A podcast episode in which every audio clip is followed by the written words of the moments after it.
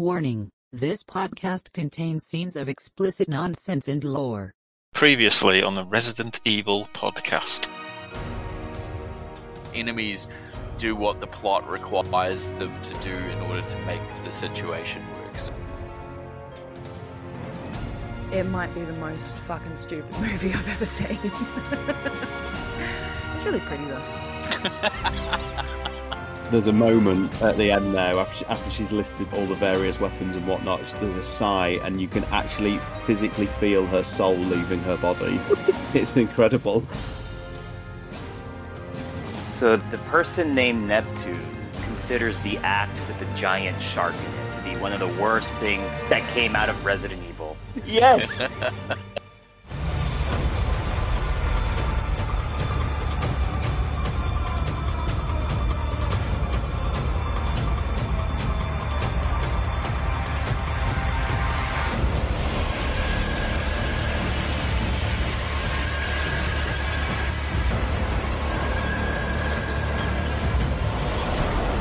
Resident Evil Podcast. Hello and welcome to episode 90. That's right, where the best laid plans of mice and men, and certainly podcast planning, often go ganger fillet. I'm Nick, better known as Neptune. Let's see who's joining us today. He's trained his Alfred to bring him some morning tea, Veronica Virus. It's the Batman. Hello. He's had more variants than Dead Chris colleagues. It's Stars Tyrant. Greetings. And finally, his film genre may still be as popular as ever, but is he? It's Rombie. Hello. Coming up on this podcast, we will be reviewing Separate Ways. That's right, it has been released, uh, much to fanfare and a surprise announcement, quite frankly. It's one of the most anticipated DLCs in all of Resident Evil, now out, of course, in its remake guise. We'll be going through that with a fine tooth comb, bringing you our review. We'll also be catching up on the news before ending with another quiz. So let's start with the news.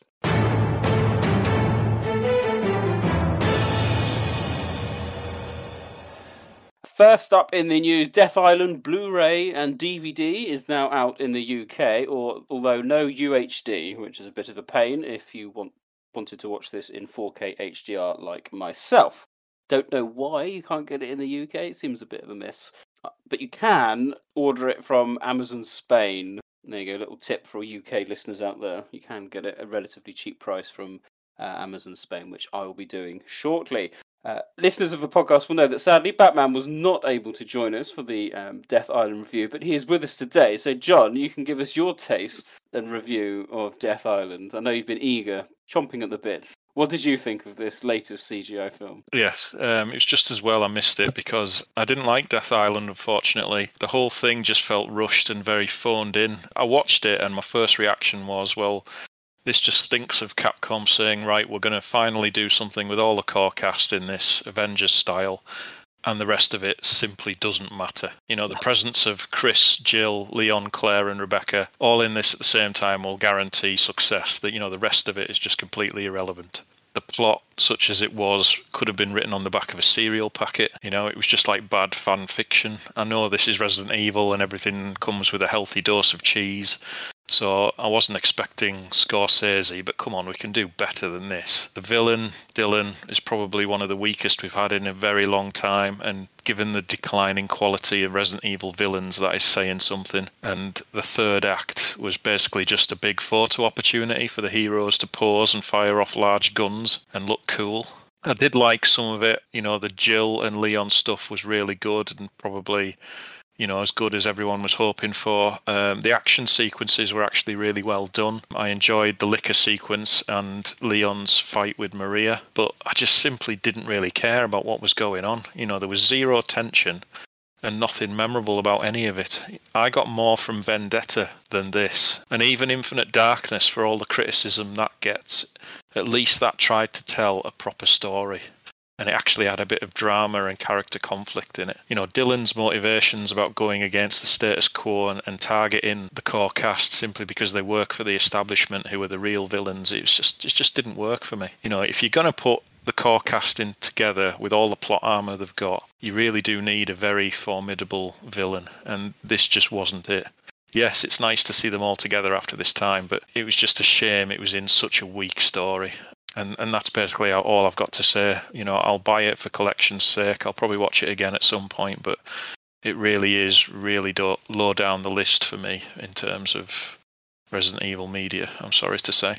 No, I, uh, I I shared your views, but certainly Act Three I thought was woeful. Quite frankly, there are some nice bits. I could have done with a bit more explanation about Maria myself, but I am surprised how well it's gone down. You know, obviously people are, are really happy to see all the core cast together, which is great. But I'll be interesting to see what people think. You know, a year down the line when the dust has settled and the next project's announced. I think people will have a big change of heart about this because I really do feel it was just it was rushed and it was pointless and it was very very weak. Well, well, on that, I mean, I will already say that in the how many months has it been? Two, three months now.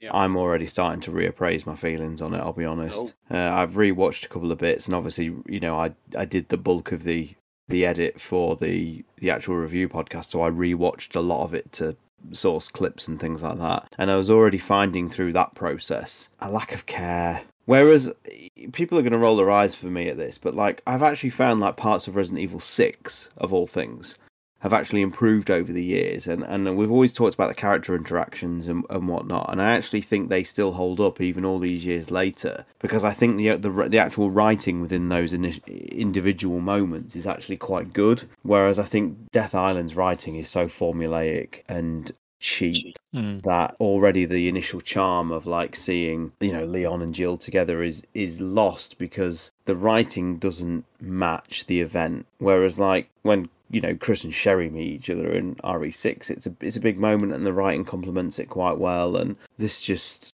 yeah it, it once the sort of glamour wears off of of of seeing these characters together I, I genuinely wonder whether it is, gosh, is it even on an action sort of scale, possibly even worse than Vendetta? I don't know. Because it's just so overblown and feels about nothing. Because Dylan gives you no dramatic tension to enjoy. Yeah, it's already not sitting right with me as I reappraise it. I think I think everyone's just so, as you say, John, just dazzled by the the communion of characters that we've never seen before that you kind of look past the flaws and Yeah. I don't even know how I feel about it now. To be honest, it's it's interesting when you scrutinize it on a on a technical on on a movie making level. It it has little to no merit, and that's the biggest problem. And and I think it was Alex in our last podcast, you know, alluded to the fact that like as a sequel, you know, if you, if you think we'll take it, we'll take Infinite Darkness out of this equation because it's a separate thing. It was, I mean, and uh, as much as we treat it as a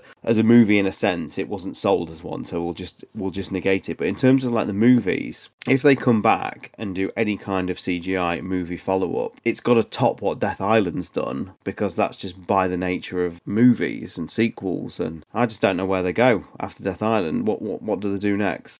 Do they just go even bigger?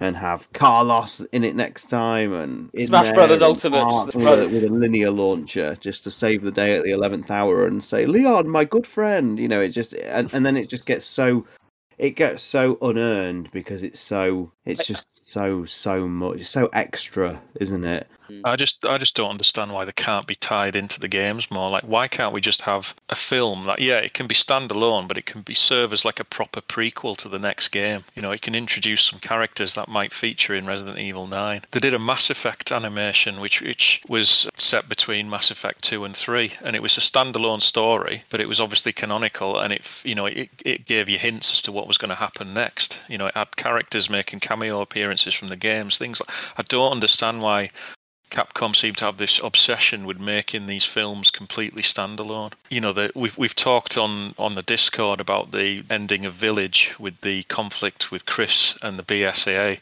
You know, that sort of situation in my mind would be better resolved in a film rather than a game because, you know, we, we've said we'd struggle to create some kind of horror experience when the scenario is political one, so to speak, with Chris and the BSAA using BOWs. You know, that sort of conflict could be better told in a film, and I don't understand why Capcom won't go down that route because 90% of the people who've played Village are going to watch that film and vice versa. You know, it's not going to be a completely new audience. People are going to know what the film is talking about you know, regardless of whether they're not they've, they've played Village. I just don't understand why, you know, Capcom won't do that. We had a prequel to Resident Evil 6, but it was a manga comic. Why couldn't it have been a film? I just don't get it. Remember, Damnation came out um, something like two, uh, six weeks before Resident Evil 6 dropped. And when they initially announced it, it was all about BOWs in an Eastern European war zone. So we all Yep. thought, oh, yeah, this is going to be a prequel to 6. And it turned out to be completely unrelated. And if you listen to the supplemental material on the DVD uh, when they talk about the use of Ada. The makers of Damnation were like, well, we had to be careful with what we do with Ada because we don't know what she's doing in Resident Evil 6. You know, there's just a complete lack of communication. Yeah. And I just I just don't understand the the you know the politics behind it all. I know there's rights issues and whatnot, but it's still all owned by Capcom at the end of the day. And you know you've got people who are involved with the games, executive producing these films. So I just don't understand why they can't be more tied together. You know what's the point in having creating someone like Dylan Blake and going back to Umbrella and Raccoon City again? Why not just have someone from the connections? you know, something that's relevant to what's going on with the games now. Yes, fair enough, they might not be as popular as Umbrella and Spencer and Wesker, but I think it would just keep people's interest a bit more. I you know. agree. I agree. I think there, there's better opportunities to integrate. I still, I Um, still maintain the ending to Infinite Darkness with Leon and Claire and that conflict they have over the data on that chip is some of the best stuff in the entire series. Yeah, it, And- it, it gets to the heart of a lot of the, um, you know, with the US government basically being a baddie. Yeah, and you could really understand Leon's turmoil with not giving that data to Claire, and Yeah. Claire's utter disgust and sadness that he won't do it. You know, given that she thought they were really good friends. You know, it's it's that sort of stuff. I wish they would do more of. Whereas Death Island was just completely superficial. Like you know, the Pierce reference. Yes, it was nice to have a Pierce reference, but are we honestly thinking Chris has never discussed Pierce with Jill before? Frustrating. Frustrating.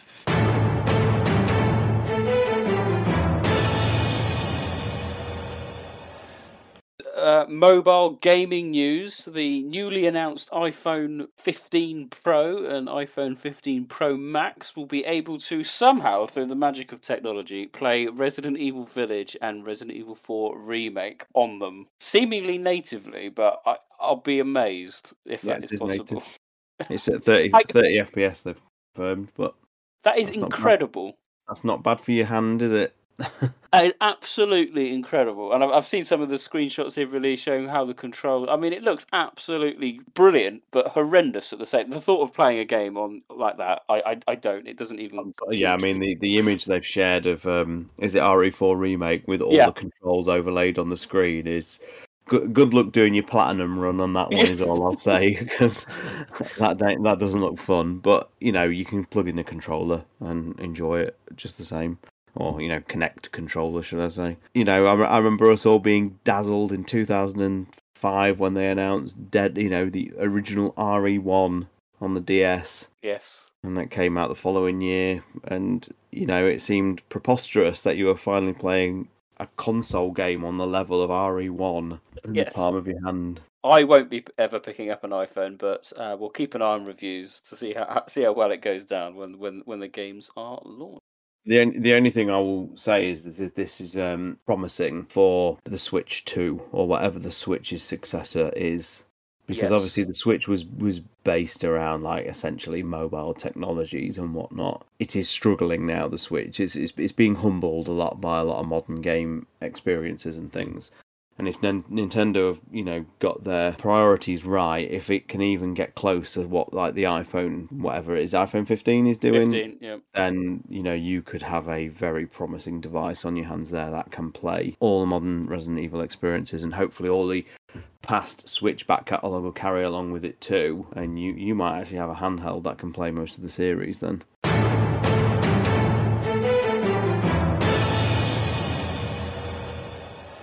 Infinite Darkness news. Oh yes, we can't escape. We can't escape. Uh, issue three. What's interesting is that everything seems to be a little delayed. We should be very close to the release of the trade paperback, which was scheduled for September 2023. But at the time of recording, um, I don't think we're anywhere near that. I had heard rumours that it's been pushed back to March 2024, which is certainly the version I would be getting. But John, I think I think you have read it, John. I think you. Yeah, I've read it, and it's it's nothing special to be honest. It's um, even three issues in, it's not really fully revealed what's going on. Um, it seems to revolve around a cult or an organization that basically think the world is too overpopulated. So they're trying to basically kill off large groups of people by detonating bombs with the T virus in it. And I think, or I'm assuming, they're affiliated with Senator Wilson's people from the film because people are then wanting to move in and test the uh, inhibitor that was featured in the film. But again, it's it's very very vague. It's basically just Leon running around various different crime scenes and trying to predict where the next bomb is going to go off. The artwork is really really nice, but so far it's completely standalone. There's no other characters from Infinite Darkness in it. There's no other characters from the wider universe. There's no real references to any other games. That's all there is to it. It's people who haven't got it yet. You're more, you're probably best off waiting for the trade paperback because um, there's nothing really much has happened so far. All the hospitals are aware of the T virus and have countermeasures in place if there's any kind of outbreak, which was kind of gives you a neat little detail on how you know the world has progressed since everyone's been able to get hold of the T virus ever since Wesker put it on the black market. But quite negative on tonight's episode, but yeah, it's uh, it's not really worth your time. Oh, well, well, we'll have to keep an eye. I don't think there's been release dates yet for issues four and five, and in my experience, once issue five comes out, it's only a matter of weeks since the trade paperback. So um, we'll keep an eye on that.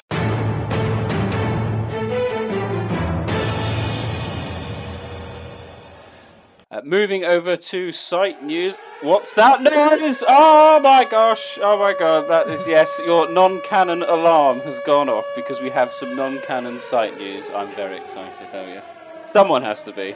So that will be me. Um, non-canon corner on the REP website has been dramatically updated with a little side endeavour that I've been uh, completing. The non-canon encyclopedia is now up, and this is a showcase of just a few games that fall under that category and we've got by uh, BOWs, we've got profiles, uh, locations, and some uh, some viruses as well for you to explore. Games that are covered so far: um, Resident Evil Gaiden, Confidential Report, 4D Executor, and Resistance, which of course is from uh, Remake Three. So there's some articles on that for you to enjoy. But yeah, that's quite cool. So that's a big update on the website. I hope everyone's been looking at them. I was going to say, Nick, uh, is this your magnum opus you finally unleashed upon the internet? Is this the sh- uh, yeah. culmination of all your works? I uh, th- th- it will be updated with um with with more things as I go along. So I plan to do some articles on things from the drama albums and maybe some other mobile games where there's something a bit meatier than just a couple of lines. But How um, much did it excite you to finally write an article on Tyler Hamilton? enormously. Very yeah. Just as a word though i mean what i will say a lot of it is i don't say conjecture because that's slightly unfair. A lot of it is putting dots together and if you've ever read some of my editorials as well that kind of cover a lot of these games there, there, there's a little bit of filling in some of the gaps because these games and things like 4d executor don't always have dates or anything like that so You- You've done some embellishment here. Em- that's yes, embellishment. So, like 4D executor, in order for me to make it work, I have it on right at the end of the outbreak. There's some evidence suggests that's the case, and then I personally have it so that you know the nuke, the bomb kills Doctor Cameron. That's the end of it. So it all fits nicely in a little bow. You know things like confidential report, which has no reference to dates, times, location, anything other than a couple of names you know I, I've put in those dates, but I make that clear in the you know in the editorial. So do do not take any of it as gospel. It's just my take on when things happen. So it says like you know on the 28th, 28th of Nov- uh, September, Tyler meets up with Naomi and blah blah blah blah. I like to make it work within my own head canon. So um, some good stuff in there. Uh, bits about the Cameron virus, and again a couple of theories on the Cameron virus as well that I've kind of put in those articles because it's uh, but I, I've tried to be a bit vague on some you know I've said like you know it's unclear as to precisely what happened but the interesting thing about the Cameron virus and Dr Monster Cameron if you want to call it that is that there's kind of two potential there's two offshoots from the boss that you know that they fight in the food food warehouse. You kind of got one strand that goes from the from the boss to the cockroach to the rat to the bird to the tyrant, and then the other offshoot goes from the boss to the dog to Roger to Doctor Cameron. So there's two, and peop that can be that, that that's often forgotten. But so there's two different two different strands. The the only lingering question I always have is whether the bug, yeah, the roach, bird, rat line, whether that is also Doctor Cameron. I've concluded no. So yes, plenty to plenty to look out for, um, and there'll be more articles added in the next, you know, as soon as I can, and whilst I'm working on another project as well.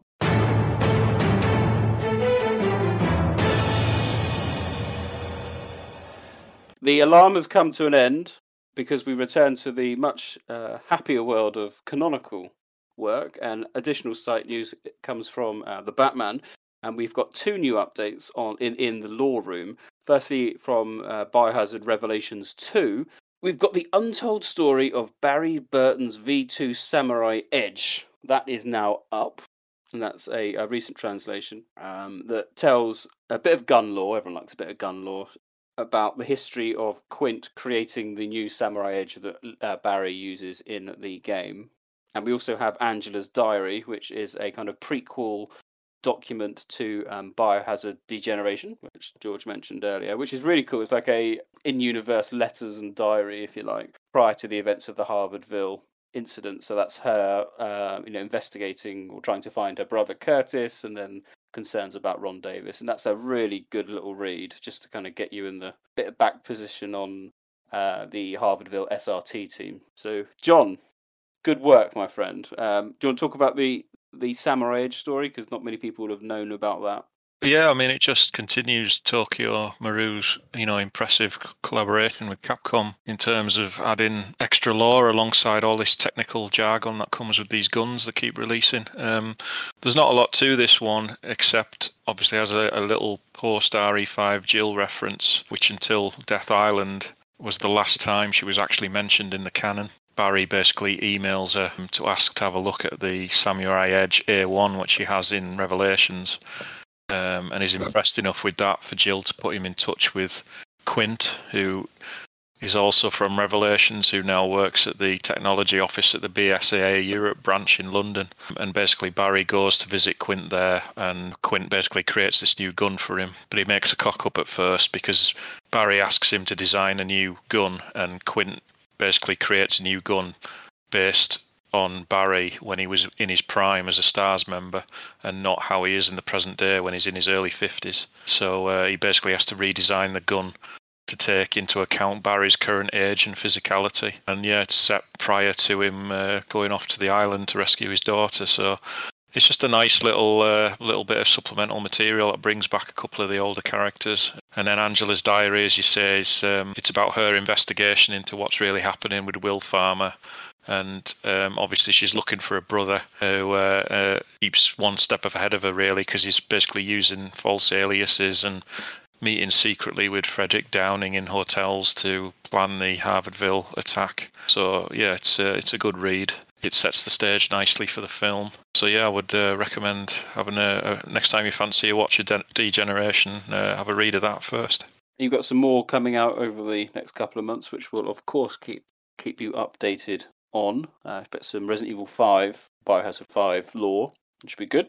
Yeah, I mean, as you all know, I'm I'm currently reworking the timeline um, for the next version, streamlining it a lot. Um, obviously, adding all the new stuff, and I've basically gone through it from start to finish and redone every single translation, which is where these new lore documents are coming from. I'm basically going through them all as we go. Um, I've got loads of others that have been redone, like the original Trevor's letters, the deleted Trevor's letters from the true story behind Biohazard, and obviously the Resident Evil 5 BSAA desktop um, observation diaries, things like that. So I will be adding stuff to the lore room in due course, um, and then it'll all be available on the new timeline, which um, I'll hopefully get out early next year. So, well, that does conclude the news. We now turn our attentions to why you have listened to this podcast, our review of Resident Evil 4 Remake Separate Ways.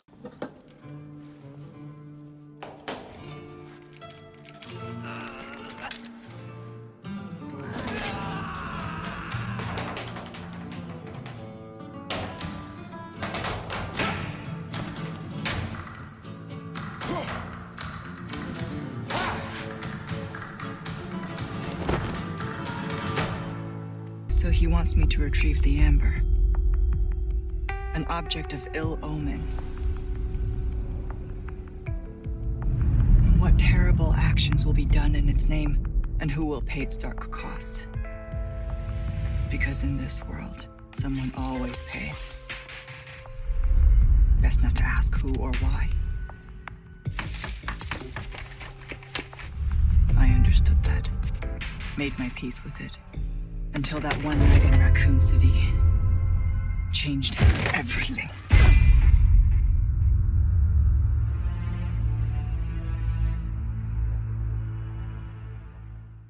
After a content drop, Separate Ways was released to the world to much excitement, and for good reason. Rewind, the release of the original game, critically lauded, criticised for a lack of story. With the release of the PlayStation 2 version of the original game, came the reprieve in the form of Separate Ways, a feature length additional chapter from the mysterious Ada Wong that provided the world with more gameplay, more Wesker, and more storyline. With the absence of Separate Ways in Remake 4, its DLC was inevitable. And with such a loved origin, it can be said that this reworked chapter has been the most anticipated add-on in a Biohazard of all time. With how uh, how we say mixed feelings on the base game, how will this new add-on be received by the team? So let's find out. Firstly, we're going to do as we like to do with our reviews, a kind of brief overview from the team as to how they found separate ways.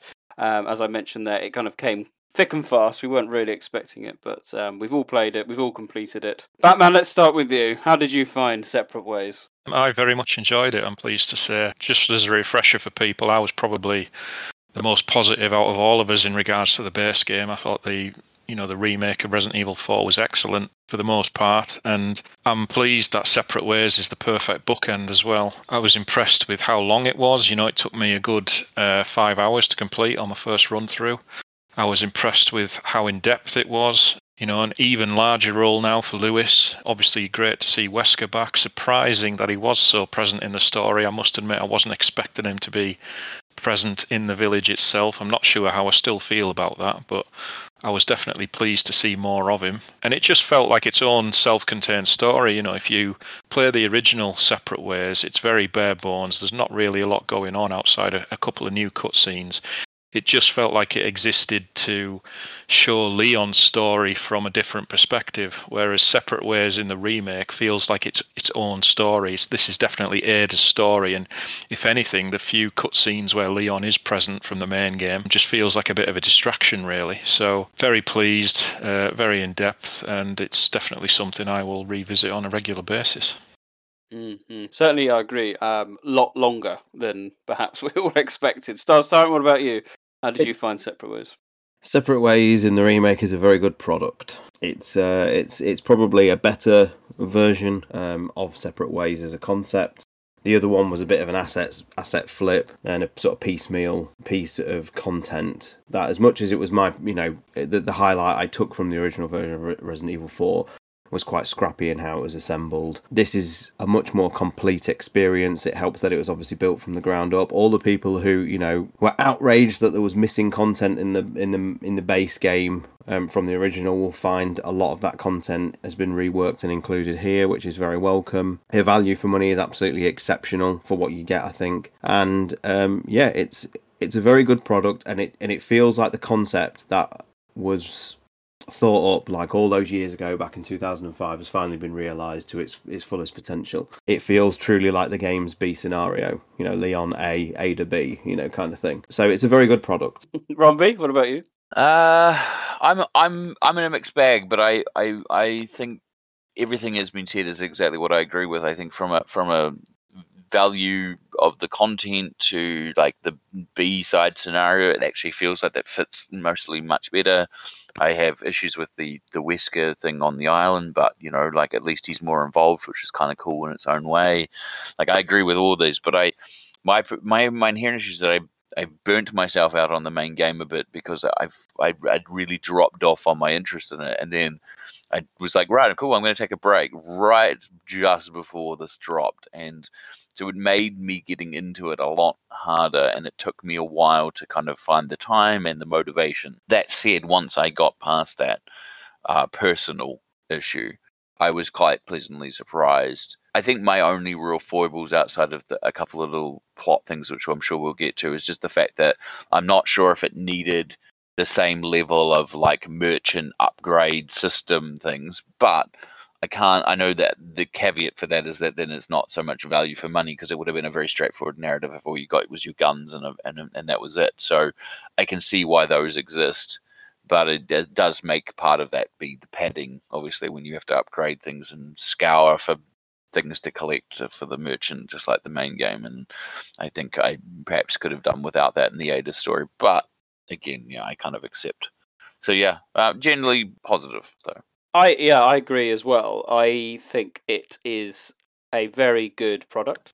Like we've all said, I think if you like Resident Evil 4, the base game, you're going to really like this. It, it's more of the same, and for someone who really struggled with the with the base game, um, you know, actually getting through it, I found it really hard. A welcome relief on standard mode. Ada's a lot more well equipped going into battle, and you know the she seems to be a lot more capable with firearms right off the bat and I, I I didn't have too many issues throughout the game. I, I didn't really in, suffer for the moments where you know I, most of the base game I was I was on like one one one herb or whatnot. This time I I, I think it was quite plentiful um, in, in terms of ammunition, but also in uh, terms of health. But uh, you know th- this is standard mode, so I can't comment on anything else. But uh, just by comparison, I found it a little bit easier, a bit more forgiving. But that was good for me because I didn't really fancy another one of those uh, playthroughs of um, RE4 again. So I, I welcomed the, the, kind of change of, of, of difficulty from my point of view. Interesting point there, Rob, about the about the merchant.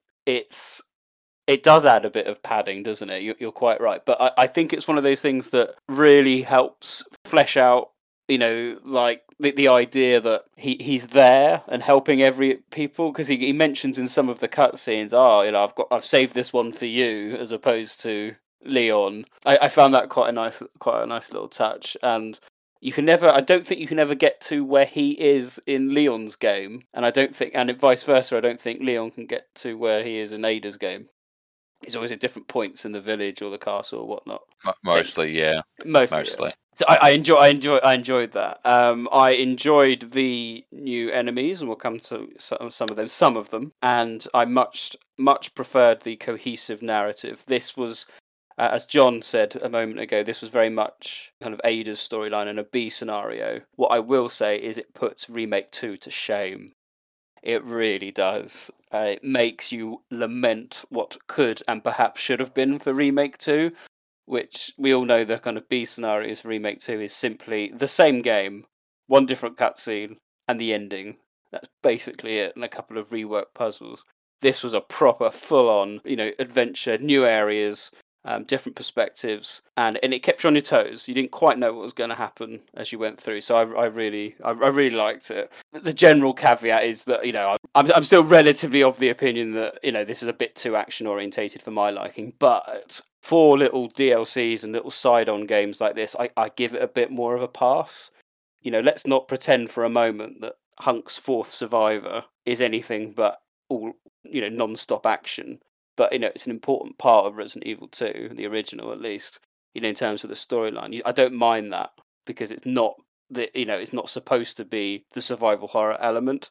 So I come at it with a slightly different mindset that you know this isn't the main campaign, this isn't the main story. It's a supplemental piece of gameplay, so it can have a little bit more fun with it, um, and I'm glad it did. So let's um, let's talk about some of the uh, some of the new gameplay elements because you are literally thrown into this after a uh, an interesting opening where Luis and Ada are basically um, auditioning for Strictly Come Dancing. We we we come straight into a boss battle, which um, harkened me back to the days of uh, Resident Evil 3 playing that for the first time and suddenly you know being faced with a boss right at the beginning of the game it, it was certainly a shocking moment but interesting gameplay um, elements brought into the in, onto the table with this uh, U, this new version of U3. As a boss battle experience, I was a bit underwhelmed. I didn't really get any enjoyment out of it, and it obviously links into this new subplot of Ada being infected throughout the first half of her campaign, which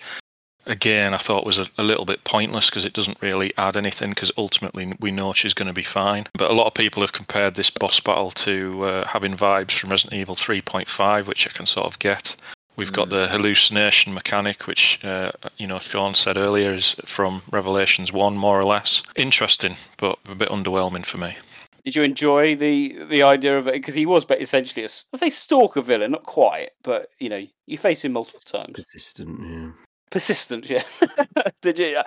I got quite bored of him. What about you, Sean? Uh, it didn't really work for me, to be Yeah. honest. I, f- I found I found um, I found it messed the pacing up quite early on. Every time he, he sort of just turned up, he felt a bit bullet spongy. I did only play on standard, and I'm sure it's even more of a chore on the harder difficulties. But I think they repeat the trick a bit too much, if you like. And I have massive issues with the Ada infection subplot because I, Mm. I I feel when you, but certainly with the case of it being a remake, there's no dramatic tension when you know Ada's going to be fine. This is this was a bit sort of what we said about Death Island was we knew everybody was going to be fine when they got infected because the trailers had already showed later events where everyone's there. So when you when you put in these these sequences of characters being infected, you know they're going to be okay because either this game takes place in a point in the timeline where you know they're going to be there for subsequent events and when you do something like that it, it negates any drama any tension.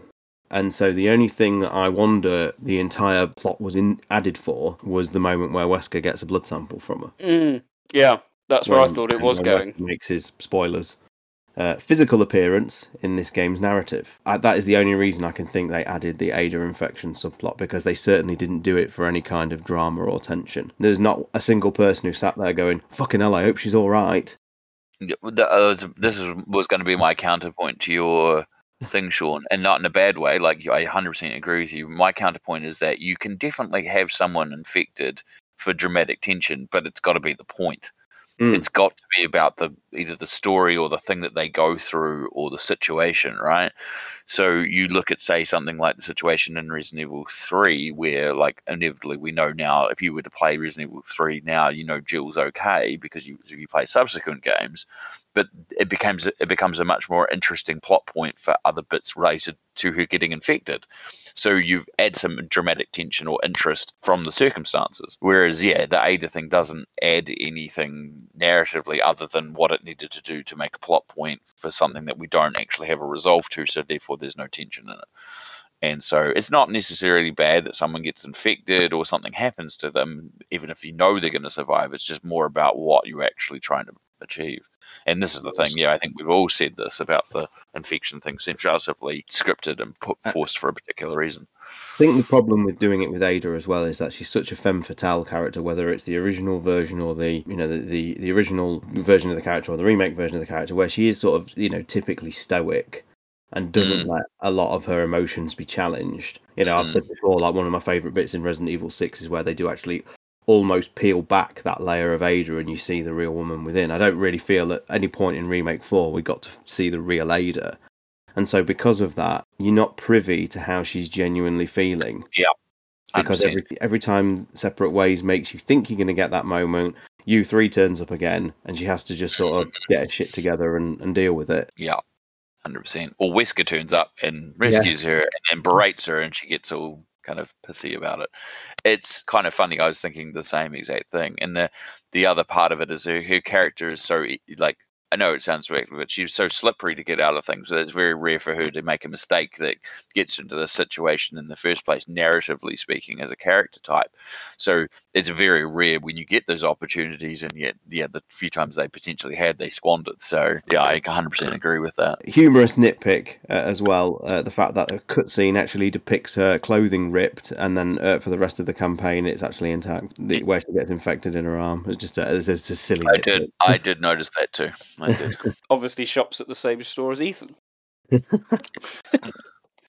I think Pesanta would have worked better as a as a, a more traditional stalker enemy. Maybe just for that one level of the castle, rather than you know randomly turning up in the village. And I, I think they missed a trick with it really, because if she if if the Pesanta creature did work in a manner similar to Mister X, and Ada Ada's infection allowed Pesanta to obviously sense where she was, because that's how she finds her. You know the the medication that Luis gives her that knocks the parasite out. That would have been a nice gameplay mechanic, I think, to sort of throw her off off your scent, so mm. Ada could walk Yeah, freely yeah. around the castle. I saw something on Twitter with the infection storyline, which I thought was bound to happen, was the, the fact that when Leon removes the parasite from Ashley and you know, and he, they take it out, there's there's clues on the screen to suggest that it's already been used beforehand, Mm. and I and I thought, oh, that's a really good subtle nod, and I, and I thought that's where it was going. I think, I You think know- most people did, yeah. Because it's you the know, same to do day. that the same day, and it would have been, oh, day, she's yeah. used it, and so it's a bit disappointing that all she took was the medicine, and she kind of then, you know, puked it up. And I was like, oh, is that it? Okay, that was that's- exactly that was exactly going to be my question, Nick. It's so funny because I was I was like, hang on, wait, she just coughed it up, like, and she's fine now. Like, this seems like a pretty anticlimactic. I was expecting that, but not even in the sense that I had seen that tweet. I just think narratively that was the only wasn't that the point that that was the way you got rid of it, and so all of a Well- sudden she just takes this medication and she managed to cough it up, like. Well, there's a file that says it's it's intrinsically linked to uh, U3's life. So once U3 expires, then all of its uh, its parasites Oh, released yeah. um, die with it. I- I must have missed that, but also that's still dumb. I, I don't think I don't think she, it was a parasite in the typical sense. I don't think it was a No. plaga she was infected with. It was something, yeah, intrinsically linked to the U three. And once Ah. U three once U three died, that died within her. Mm. So it didn't really surprise me that she didn't use Luis's machine. but But it feels still- it feels more like a it feels more like a plot device infection. Ex- exactly what I was about to say. Gameplay yeah. than uh, actual Yeah. lore. Why, why did we need to make it that if that's the case, you could have just done this with the parasite thing instead and just not had it linked, and then it would have been again going back to this whole dramatic tension thing. Yes, it's not going to add much, but it's more interesting.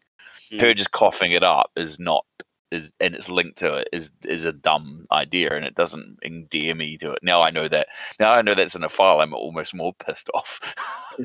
Yeah, I wasn't. I wasn't a huge. I said I thought. I thought it was going to lead to Wesker basically capturing her in a kind of Krauser role, and then you, you know, perhaps she was going to be infected, perhaps more, you know, That would've- viol- That would have violently. been. w- I'm sorry, actually, Nick. you're saying that that would have been way more interesting. That like near the end, she's like, there's a fight and she wins, but she passes out, and that's when Wesker came in and saved her and took her to the Plaga chair.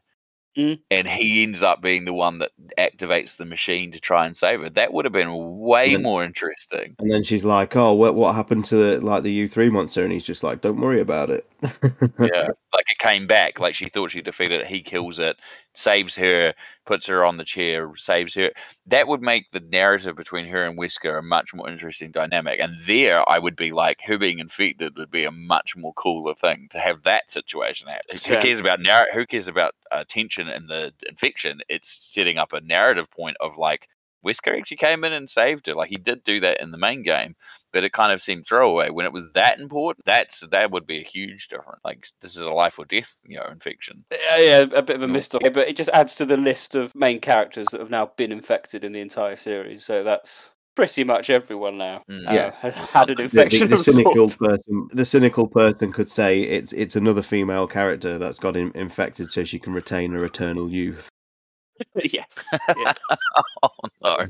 Whereas poor Chris, by the time he's you know sixty, is going to be surrounded by uh, all similar aged peers that look twenty. He's going to be all greyed and he's all greyed and, and old. Because I think I think every main female character in the series now has had some infection of some point yeah. of the of the lead Look, ladies. I'm- all of them. I want to add also the caveat that Leon has also retained his relatively youthful looks. We had the as an plaga in him older for a age. bit, didn't he? Exactly, yeah. Oh dear. There were um I mean we talked about some of the, the kind of gameplay elements there with the some of the hallucinations and things like that. There was there's a quite a, a few new things added here, so we can come back to perhaps some of the hallucinations if you like a bit later. But Ada now seems to have super duper contact lenses, and uh, we, we- Sorry, what was that? yeah, I, I, I wasn't I wasn't entirely sure if Wesker could see from them. I I, I I don't don't think so. No. Uh, I don't think we're quite at that level, but it was, you know, that was the justification for hitting the R1 button for the for the grappling gun. Actually, kind of seeing Yeah. it, and then of course later uh, using the the footprints to fo- to follow people, which which was used okay. I mean, you know, It's very, it's very Batman Arkham. Yes, it is. Yes. What, what did everyone, what did everyone think of that, that that kind of new element? No. No. what did I thing is- surprise? The thing is, I'm always like, I'm always happy to have Resident Evil have. Uh, th- there's a phrase, isn't there, that um, the technology within a property can exist from five minutes in the future. And Resident Resident Evil has always felt like it's had an aspect of that when you've had like you know linear launchers made in 1983 and things. I don't mind certain aspects of it, but when we're talking about like you know full HD screens that are that are contact lenses or cybernetic eye, it doesn't really go Mm. into any real detail what the iris is. But this this sort of it, it amuses me that we've had two remakes with Ada in, and she's had technology which far exceeds the setting. I feel, you know, with the uh, spy device that she had in remake two. You know, oh yes, she did. Oh yes. that can for- see yeah, yeah. yeah. through walls and hack them remotely and things like that. It just, it just, it feels like an extension of that. I, and and in terms of like a gameplay play thing, it's scripted to a fault. It would almost have been nice if they'd used it like as like a Genesis scanner, where you could hit the iris at any time and use it to find items or something. That would have been an interesting For way to find. things just feels Yeah. feels cheap to me. It just feels like another way they can just slow the pacing down a little bit and pad. That would have been an interesting way to find treasure rather than having the maps from the merchant. Yeah. Was that you scan for the treasures in this mode, and they get marked on your map when you're in the area for looking around. yeah because it's scripted to a fault it just it just falls flat for me and on repeat playthroughs it's just going to be a just thing you've got to do you know yeah, well, especially the way. footprint thing. I don't, I don't mind the marker for the for the grappling because obviously that's telling you, Yeah. you know, distance wise on it. You could get close. Which I mean, from a gameplay perspective, this is the problem, I guess. If you take away the footprint thing, which is obviously added to just make more interesting, well, at the first playthrough, an interesting gameplay diversion. But what, as Sean just quickly and correctly said, was that it's going to become annoying on repeat playthroughs.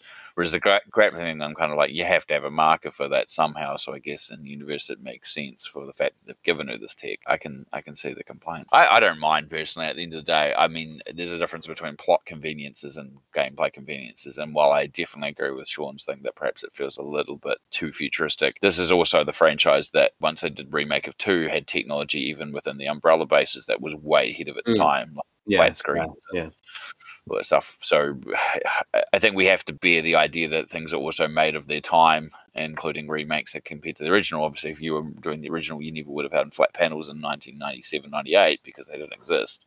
Now you're retroactively doing it, you might chuck something in to make something look more futuristic in its time period. Yeah, I didn't really mind it for the most part. I just I didn't really see what it brought to the table in the sense that unless I'm forgetting something, didn't the only thing it did was show her where the cigarettes were so she could get Luis's radio frequency. Uh, Yeah. And the footprints for the puzzle with uh, Mm. it Yeah. shows you which way uh, Luis escaped the castle and things like that to the point well, where it yeah. shows you like where his handprints were Yeah, but the game's the game's so linear. Do you really need that? Yeah, I mean for the puzzle for the puzzle one, it made sense because you were trying to figure out which order someone went to. But it's you could Mm. do that puzzle in a different way somehow anyway if you wanted to. you know, Um, explain why she was so, you know, stoic throughout the main game. But I, I don't think he was watching her through that. Um, He was obviously tracking her, but not watching her because he obviously knew exactly where she was when she passed out, and he's there. So it's. But that's the other part I, I kind of wanted to get to, and now I'm preemptively saying is I, I think it makes it feel like he was following her the whole time, like. Anytime we didn't see him in the ship, he's back on the island watching her. He he's doing to her what he she was doing to Leon. so it's almost like she's in there looking at Leon through some her scan thing, and then he's up on the hill behind her watching her doing that. How did you guys honestly feel about the the hook shot shenanigans in this? Because if you go back to the original Separate Ways, the hook shot is mainly just used for her to gain ground, whereas in this, she's she's fucking swinging around El Gigante like I'm playing Marvel Spider-Man on the PS4. You- know, you know, she's literally. It, it feels like the, the the funny thing is, like in, in RE6, that kind of stuff was accepted because the the game that surrounded that sort of stuff was so outlandish and bonkers anyway that it just kind of fit within that. But I find it really, really interesting that like remake four, on the most part, is a grounded version of this tale, and yet you've got Ada going absolutely mad. I mean, the hookshot stuff she does in this is just it, it, it's superhuman. Like even Spider Man can't do the stunts that she can do in this. I'm kind of on the Nick side of this that I kind of go it's action packed and gave it a little bit more leeway. I, I also love the thought that- gameplay. I, I absolutely love like the ranged melee attacks and stuff like that. When when I'm playing Yeah. Mercs, I'm all for it because because Ada plays fantastically well in Mercs. But Yeah, I'm just talking about it more from a tone point of view.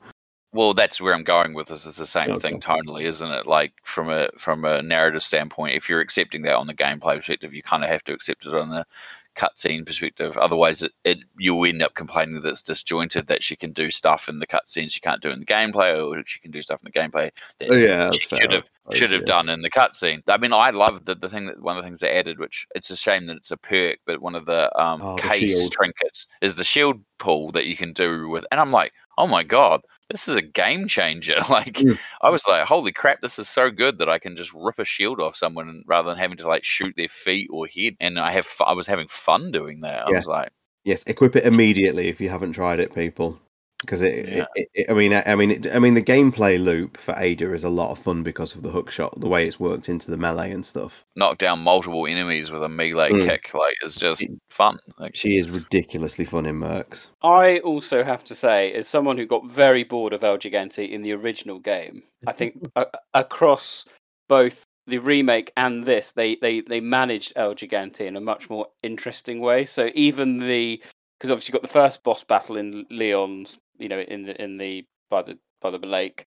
Then you've kind of got him as you know the cave troll round the turrets, and then you've got the two in the lava room or whatnot. And, and but they, they they they remove some of the other ones, and this is what's brought into this game, I suppose. The the uh, that boss battle um, that they kind of skipped in the in the original. I know you didn't like it as much, and I thought it was quite an interesting take.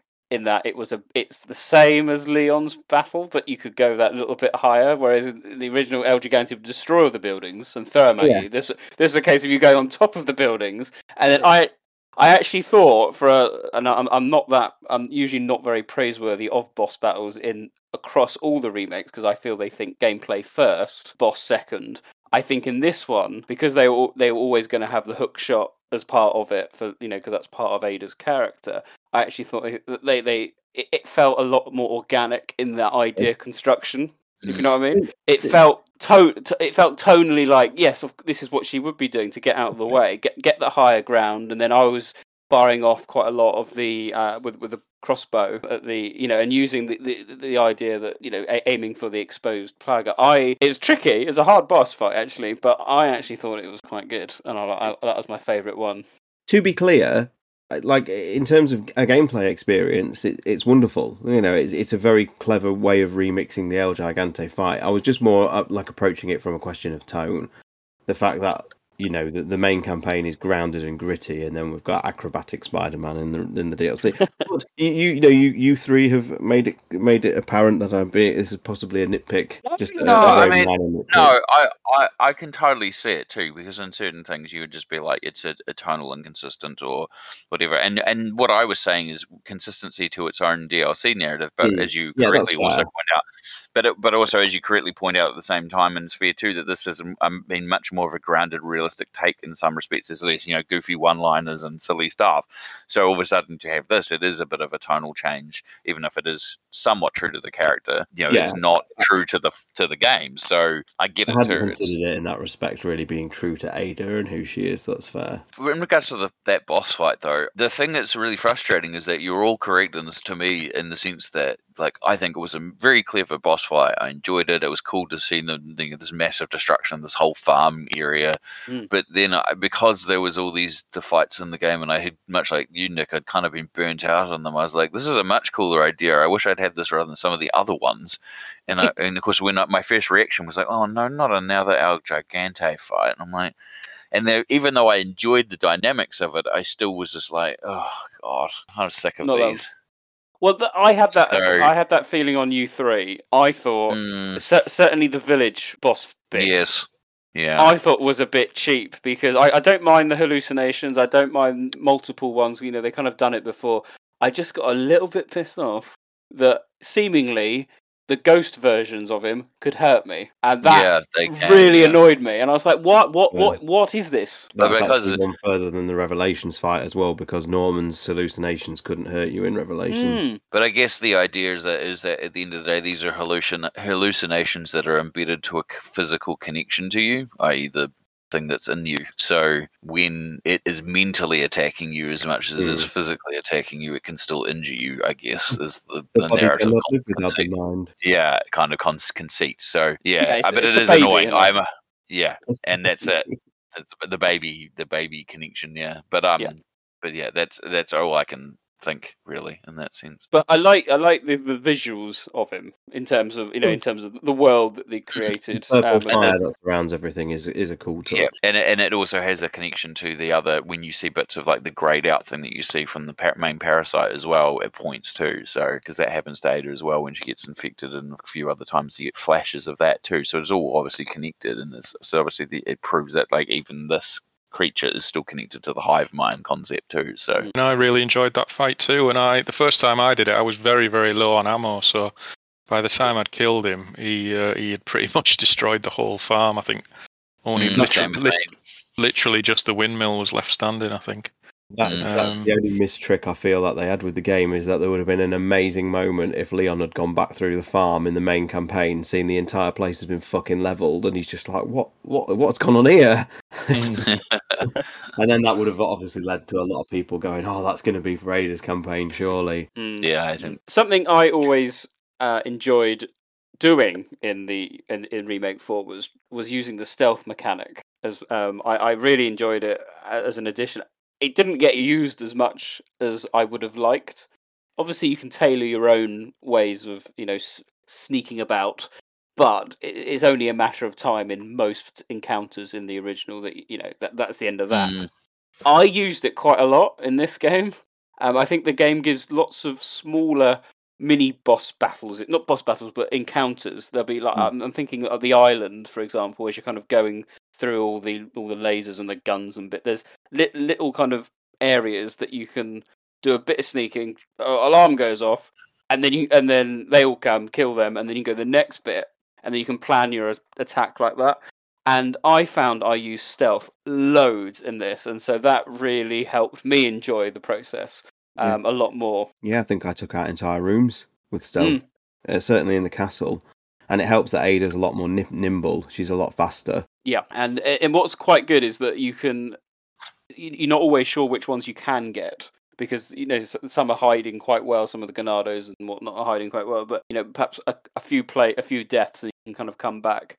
So yeah, in the castle there are a lot of places you, you could implement the stealth tactic, and I found myself prioritizing the repair of the knife a lot. Something I didn't actually do that much in the original game. I, ever, I think only ever repaired it once or twice. Whereas this time, I, as soon as as soon as it needed repairing, I was an old merchant getting that done because I used it so often. And I think the stealth kind of added a little bit to the femme fatale sneaky mission type scenario. Head canning a little bit, you know, trying to make it my own little my own little take on it. I think that that, that was quite good. But I did use the, the the hook shot quite a lot to get out of areas. Sometimes I was like, oh, I'm running, running, running. It's like you know, and then hoping that there's a there's a hook I can grab out there. I think uh, was it the is at the end of the castle where, where there's loads of loads of bat, um, catapults coming off at you? Um, I think towards the end there's loads, and I was just absolutely bombing it through, and I was like, I wasn't even stopping. I was like, you know, hook shot out of there. Next bit, next turret.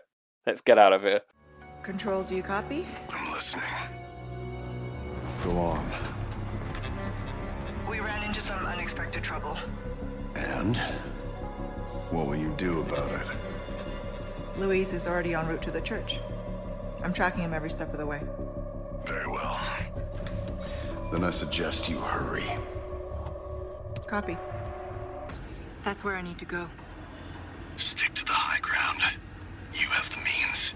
I will say though, after playing the main campaign quite extensively and obviously separate ways recently, I never want to see a game where I have to fucking smash boxes en masse to get supplies ever again. Because oh my god, what a fucking chore that is in this game. Oh my god, Let's just have them available on shelves, Jesus. it's like Pablo Picasso visited Spain and then just decided to paint everywhere. It's it is. You're right. It's utterly nonsense. I don't actually mind the fact that they're marked. It's, it's just the fact that I find it a fucking chore when you go into a, a new room and there's three barrels and four boxes all in different locations that all have to be, you know, routinely smashed before you can pick up the items. Just put the items on the floor or the shelves. You know, it's one thing that The Last of Us, or you know, as its nearest example I can think of, does really well is that the item picking up is is extremely quick. You know, on subsequent replay throughs, it was the same in the original. To be fair, having to get the fucking knife out every time, but And, there's uh, got to be there's got to be a better way of doing it than this. It's so slow. When you were playing, mm, I wonder where I should go. It, it- the game doesn't even give you an opportunity to actually need to per- peruse the map or think about where you've got to go next because there will be No. some ledge or uh, half ladder that's painted yellow just for you to go. Oh, that, that's where I need to go. There's just no skill in it. yeah, and I, I suppose one of the things that the iris actually does to its to its detriment is it actually gives because most of the areas certainly is the bit you described nick where you were escaping the catapults and whatnot the iris actually shows you where the final hookshot thing is to get out of each area Yeah. so once it flags up it's almost like the um the resident evil 6 like objective marker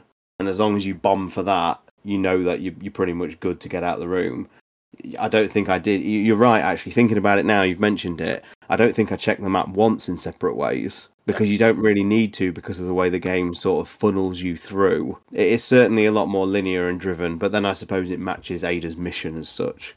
She she is a lot more driven with uh, mission objectives and things. And the original was super linear as well, to be fair. Mm. Yeah, it was. Yeah, I spent uh, my time only really looking at the map to uh, look at for the treasures. That was basically it. Ada herself was, uh, uh, I feel, better integrated into this game, um, and we've kind of briefly spoken about even in the original separate ways. You know, outside of perhaps a few cutscenes, it didn't really gel as well as it, perhaps it could. And in, I, I think, if memory serves me well, it doesn't. Even in the original, it doesn't quite work out um, if you play it through. I think some of the scenes don't quite match up, but this one was a lot, a lot more seamlessly integrated, should we say? Well, You it know, just helps that it was all obviously built in tandem with the main campaign this time. Yes, yeah, and it's, it just felt that that nicer. You know, it's, it's like some of the cutscenes. You know, Ada. Then you almost want you to, you almost wants you to go back and play the ma- main campaign, and then you know flip on photo mode during the cutscene if you can, and then see if Ada is standing there. Obviously, she won't be, Mm. but you know, it's like oh, if, okay. if she is, if she always was, then bravo, Capcom. That's Mm. absolutely incredible. If you can actually go back to those moments in the main campaign and see her, then I will. I will. I'll do something outlandish. Spoiler alert, you can't. you tried.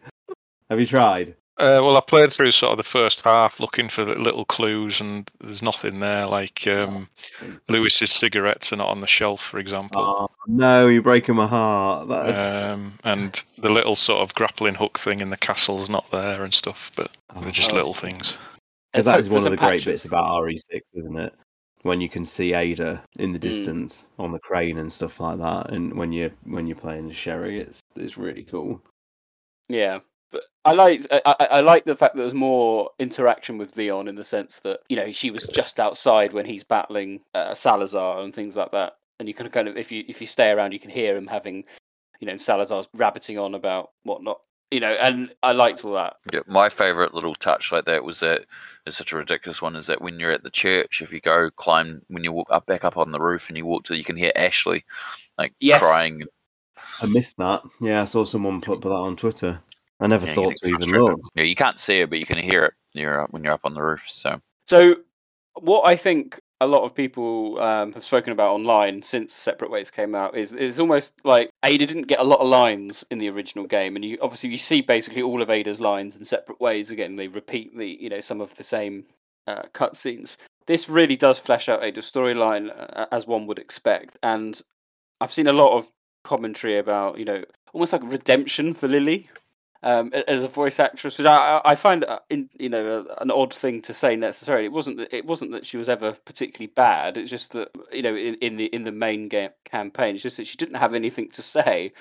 Um, didn't get given much. Yeah, and the dialogue she did get, and the dialogue she did get was often vague. It was, anyway. and and this really, I, I think this helps. It, it, you know, separate ways really help. You know, in terms of what she says to Leon, it flows a lot better. And I, I, I, I, th- I, thought Lily did a really good job with it. What people need to appreciate is it's an entirely revised version of the character. Like Yeah, Lily yeah. Gao's Ada is not trying to be the sultry, sexy Sally Cahill in a very very silly ball dress in you know closing uh, fall or autumn Spain where she'd be freezing. It, it, it this is a much more grounded, stoic take, uh, and and Lily's performance reflects that. Yeah. she's not trying to be alluring in any way or anything like that. She's a professional in this, and that is that's the fundamental dif- difference. and I thought it matched remake two relatively well, um, at least in terms of what we see. I mean, in remake two, she's you know she, she's she's not a lot like original RE two Ada in my opinion. She's again she, she's very very cold. I think is probably the best term towards Leon in the encounters. Leon's like this kind of like puppy dog, but he whereas in the I suppose he's always been a bit like that, but. In the original, he's kind of, you know, you can see that she cares by the end, actually. Whereas in remake two, she's a little bit like, "Mm, just- I'll uh, I'll shout out Sonny on this one. He actually called called this one out on the on our Discord the other day that he quite likes the uh, inversion in remake four that actually at times Ada tries to almost win Leon over and he's the one not interested this time because he's sort of more professionally Mm. closed off through his training and whatnot, uh, which I think is an, a neat flip on the original and a nice observation. Yeah, because he really really doesn't trust her in this. no, no, he doesn't. And it's Um, very apparent he's, he's almost not interested now. Talking of Spider yeah, that's that's one of the. Th- No, go on. uh, you can, talking of Spider Man, was it a Spider Man Family Guy reference? You always get one or something like that that came up. There's a, co- I don't know. Yeah, it's a- it was a deep cut if it was.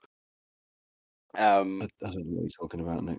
in in Family Guy, there's a Spider Man meme where you always get you always get one life saved by Spider Man, and in this, she says something very very. Or am I thinking? I think just following on from what Sean said, I, that's one of the things I do miss about the original Resident Evil 4 is the relationship between Leon and Ada is a bit frigid in this. I mean, Sonny's point is correct. Leon's very standoffish with Ada in this, but likewise, she doesn't seem to care as much about Leon as she does in the original Resident Evil 4. And she's not as calculating in this either. Like in the original, it was Ada who made sure Leon was there to save Ashley so he could she could use him as an, a distraction to help her complete a mission, things like that. Whereas in this version, she had no idea Leon was going to be sent to rescue Ashley. You know, she's not he's not part of her plan in this. And I kind of miss Yeah, yeah, she just utilizes it while he's there, but not didn't organize it in the first place. Yeah, Yeah, so I'd miss all that kind of calculating, forward planning aspect to her character. You know, it's the same with Wesker talking about the ending to the original game. You know, in the original Resident Evil 4, Ada knew exactly what she was doing. She had every move thought out. And I just find it really strange that once she gets the Plaga, she then says to Wesker, Well, what are you going to do with it? And he's going to basically commit genocide. She's like, Oh, shit, well, I'm not going to give you it then. You know, the, I think the original Ada would have been a, mo- a lot more switched on as to what Wesker was going to do. That's in no way Lily's fault. I've just, I've said plenty of times, I just think the character of Ada is just written all wrong for these remakes. And and I, I I absolutely agree. From a personal point of view, this this Ada doesn't work for me. And and I come off the the attitude that Ada was one of my favorite characters in the OG timeline, and still is. You know, um, I think I think I'm long bored of this merry dance with her now. You know, not knowing who she her true motives and who she truly works for, and having a, a more stoic, uh, even more difficult version of the character to um, dissect and break down is is just frustrating now. I don't find it tantalizing or interesting like we used to speculate 15, 20 years ago. I just, I just, on. I just sort of shrug. I just sort of shrug now and go, well, yeah, she's just doing whatever, isn't she? because because the character hasn't greatly It's moved on, forced. and then and and six is a good exemplification of that. For example, where like Yeah. they had good opportunity to kind of, a- and you've said this before, Sean, too, like to Mm. to dig into the character a lot more, and you feel like it's heading that way, especially considering you know she's so important to the plot with the whole Carla thing, and then all of a sudden by the end she's just back to being her usual self, Yeah. and you're then- like, oh. What we, we would she did she change? Did we learn much about her? Not really. And this is the fundamental problem I have with with the whole remake saga we're going through, and this is obviously a discussion for either later in the podcast or obviously our remake reflections podcast coming up. But Ada Ada worked as a character, I feel, in the original games because there was the mystery that surrounded her, and that mystery could be expanded and and ran for many many years. Newsflash: it was run for many many years, and we never got answers. And in going back to like two and four, her, her initial appearances, to still not get any answers, to not take that opportunity, to not even like in remake four's cake of a case of taking that opportunity to fix a couple of weird continuity issues like giant pharmaceutical company S. I just find it frustrating. I just feel like we're retreading ground that, you know, we particularly on the podcast and I know a lot of our listeners, we've already been here. So retreading this ground again, I just find I just find maddening. You know, I can't go on a forum and and or a Discord and just chew up like Ada's motives and everything because they've not massively changed still. And that's what's so frustrating. It's like We these did- remakes are, are completely botching their attempt at their their opportunity to maybe start to peel back some layers of Ada and reveal more about her. They're just literally retreading the same beats, telling them slightly differently, yes, but still ultimately leaving us going, who does she fucking work for? Like, do we still not know this after 25 years? It's- yeah, it's- I was about to say we don't we don't actually find anything out, and the the more we got from remake two and remake four, it does seem seemingly suggest that she, I'm not sure she worked for anyone. Was she just it almost like she's being played as a mercenary that's just very good at her job? Yeah, I mean, she refers to Wesker as a client, doesn't she? And she Yeah. obviously Mhm. he mentions that he pays her and she wants more money for blowing up the island and stuff. It seems like they've simplified it a lot. You know, I've mentioned previously how they got rid of the Umbrella revival subplot because ultimately in the lore we know it never really went anywhere. It was just quite randomly abandoned um, in favor of Ouroboros. And the introduction of Blue Umbrella in Resident Evil 7 kind of made the whole Wesker wanting to revive Umbrella thing redundant anyway. And they seem to have done the same here with the whole loyalty to the organisation subplot. It's frustrating for us as, you know, veteran fans because this was sort of one of the hanging plot points from 15 years ago that, you know, we still talk about to this day. And Remake 4 seems to have simplified it and, and got rid of it completely. Again, probably because it was never ever followed up on. You know, in this remake, that loyalty sort of test between Ada and Wesker still exists, but for Ada, it's a much more personal one. She doesn't seem to be following orders this time round. She simply betrays Wesker because of her own personal moral reasons. And she does mention in a monologue after chapter one that, you know, beforehand she was just a spy who would do the job no matter how bad the job was, no matter, you know, how many people got hurt, she would just do it and not ask any questions.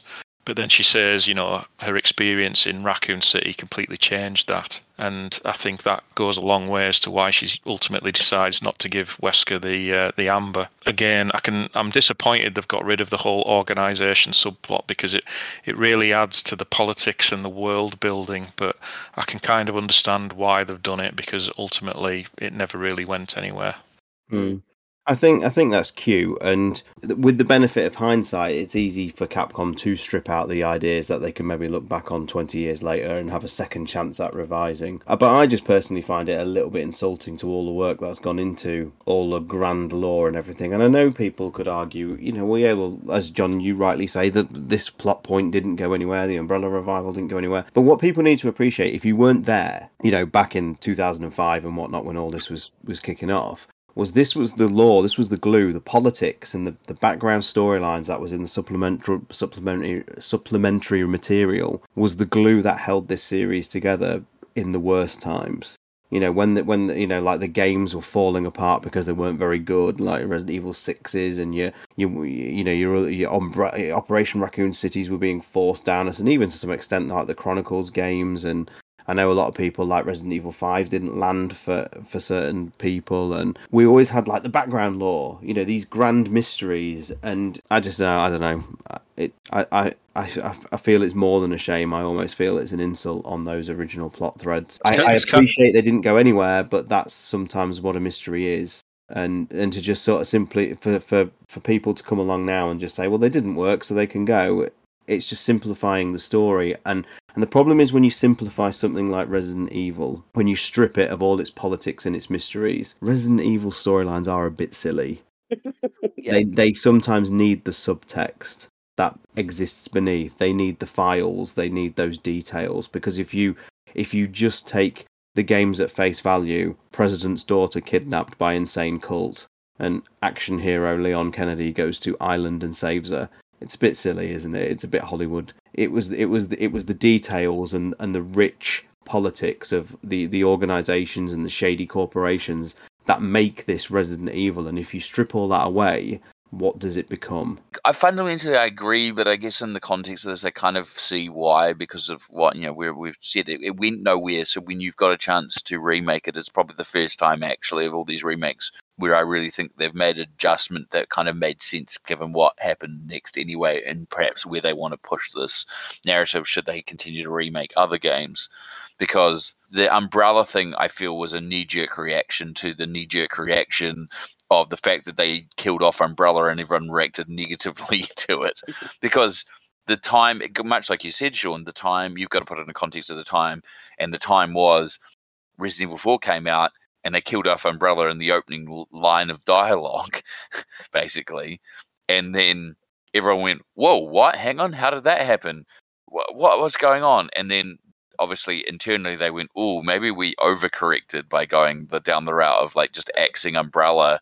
And so we're like, oh, we could create a new umbrella to replace the umbrella, and it's Wesker's intent. And you know, so there was this thought there, but then it was never really thought out. And then And- when they got to the next game, they went, oh, actually, that wasn't quite what we wanted to do.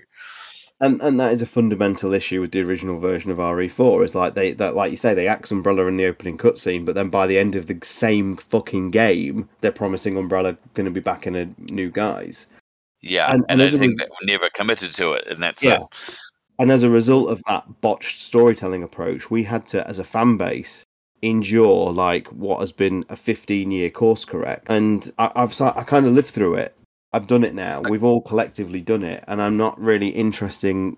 I'm not really interested. I- We've we've sort of lived through it, and it's gone. It's done. I'm not really interested in them seeing adding additional plasters over the bullet wound. You know. Well, I, th- I think the fundamental difference here, I don't, I don't know if I agree with the 15 year thing because I think fundamentally the whole retroactive replacement of that happened by four years later in Resident Evil 5. That's really when it was corrected.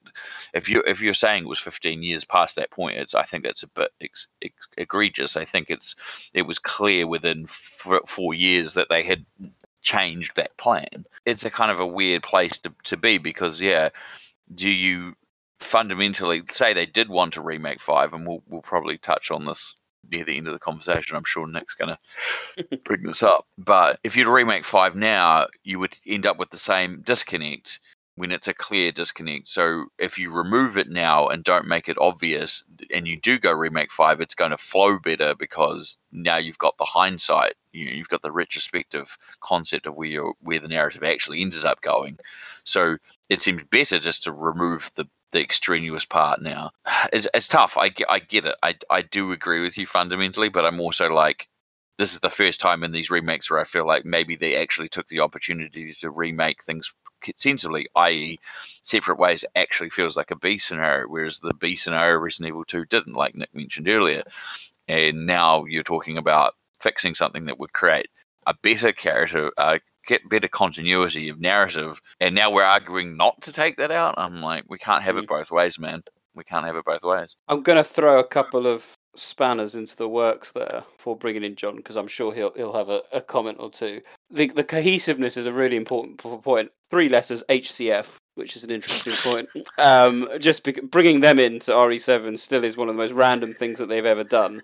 So it'd be interesting to see what happens to that in the future, if anything. But also, it it remake two. I, I, I, my memory may be a little hazy. I don't think we ever have ever had confirmation that Ada was working for Wesker in Resident Evil 2. Well, We've we assu- did. We, we did through Wesker's report. Yeah, yeah, yeah, yeah. But What, what are you talking about? That remake or original? remake, remake, re- purely, purely from a remake. Ti- ti- and I, I, I, mm, if we look at a remake timeline, Ye- yes, but then I guess we've gone with the assumption that it's the same as the original until said otherwise because it hasn't been Yeah. said.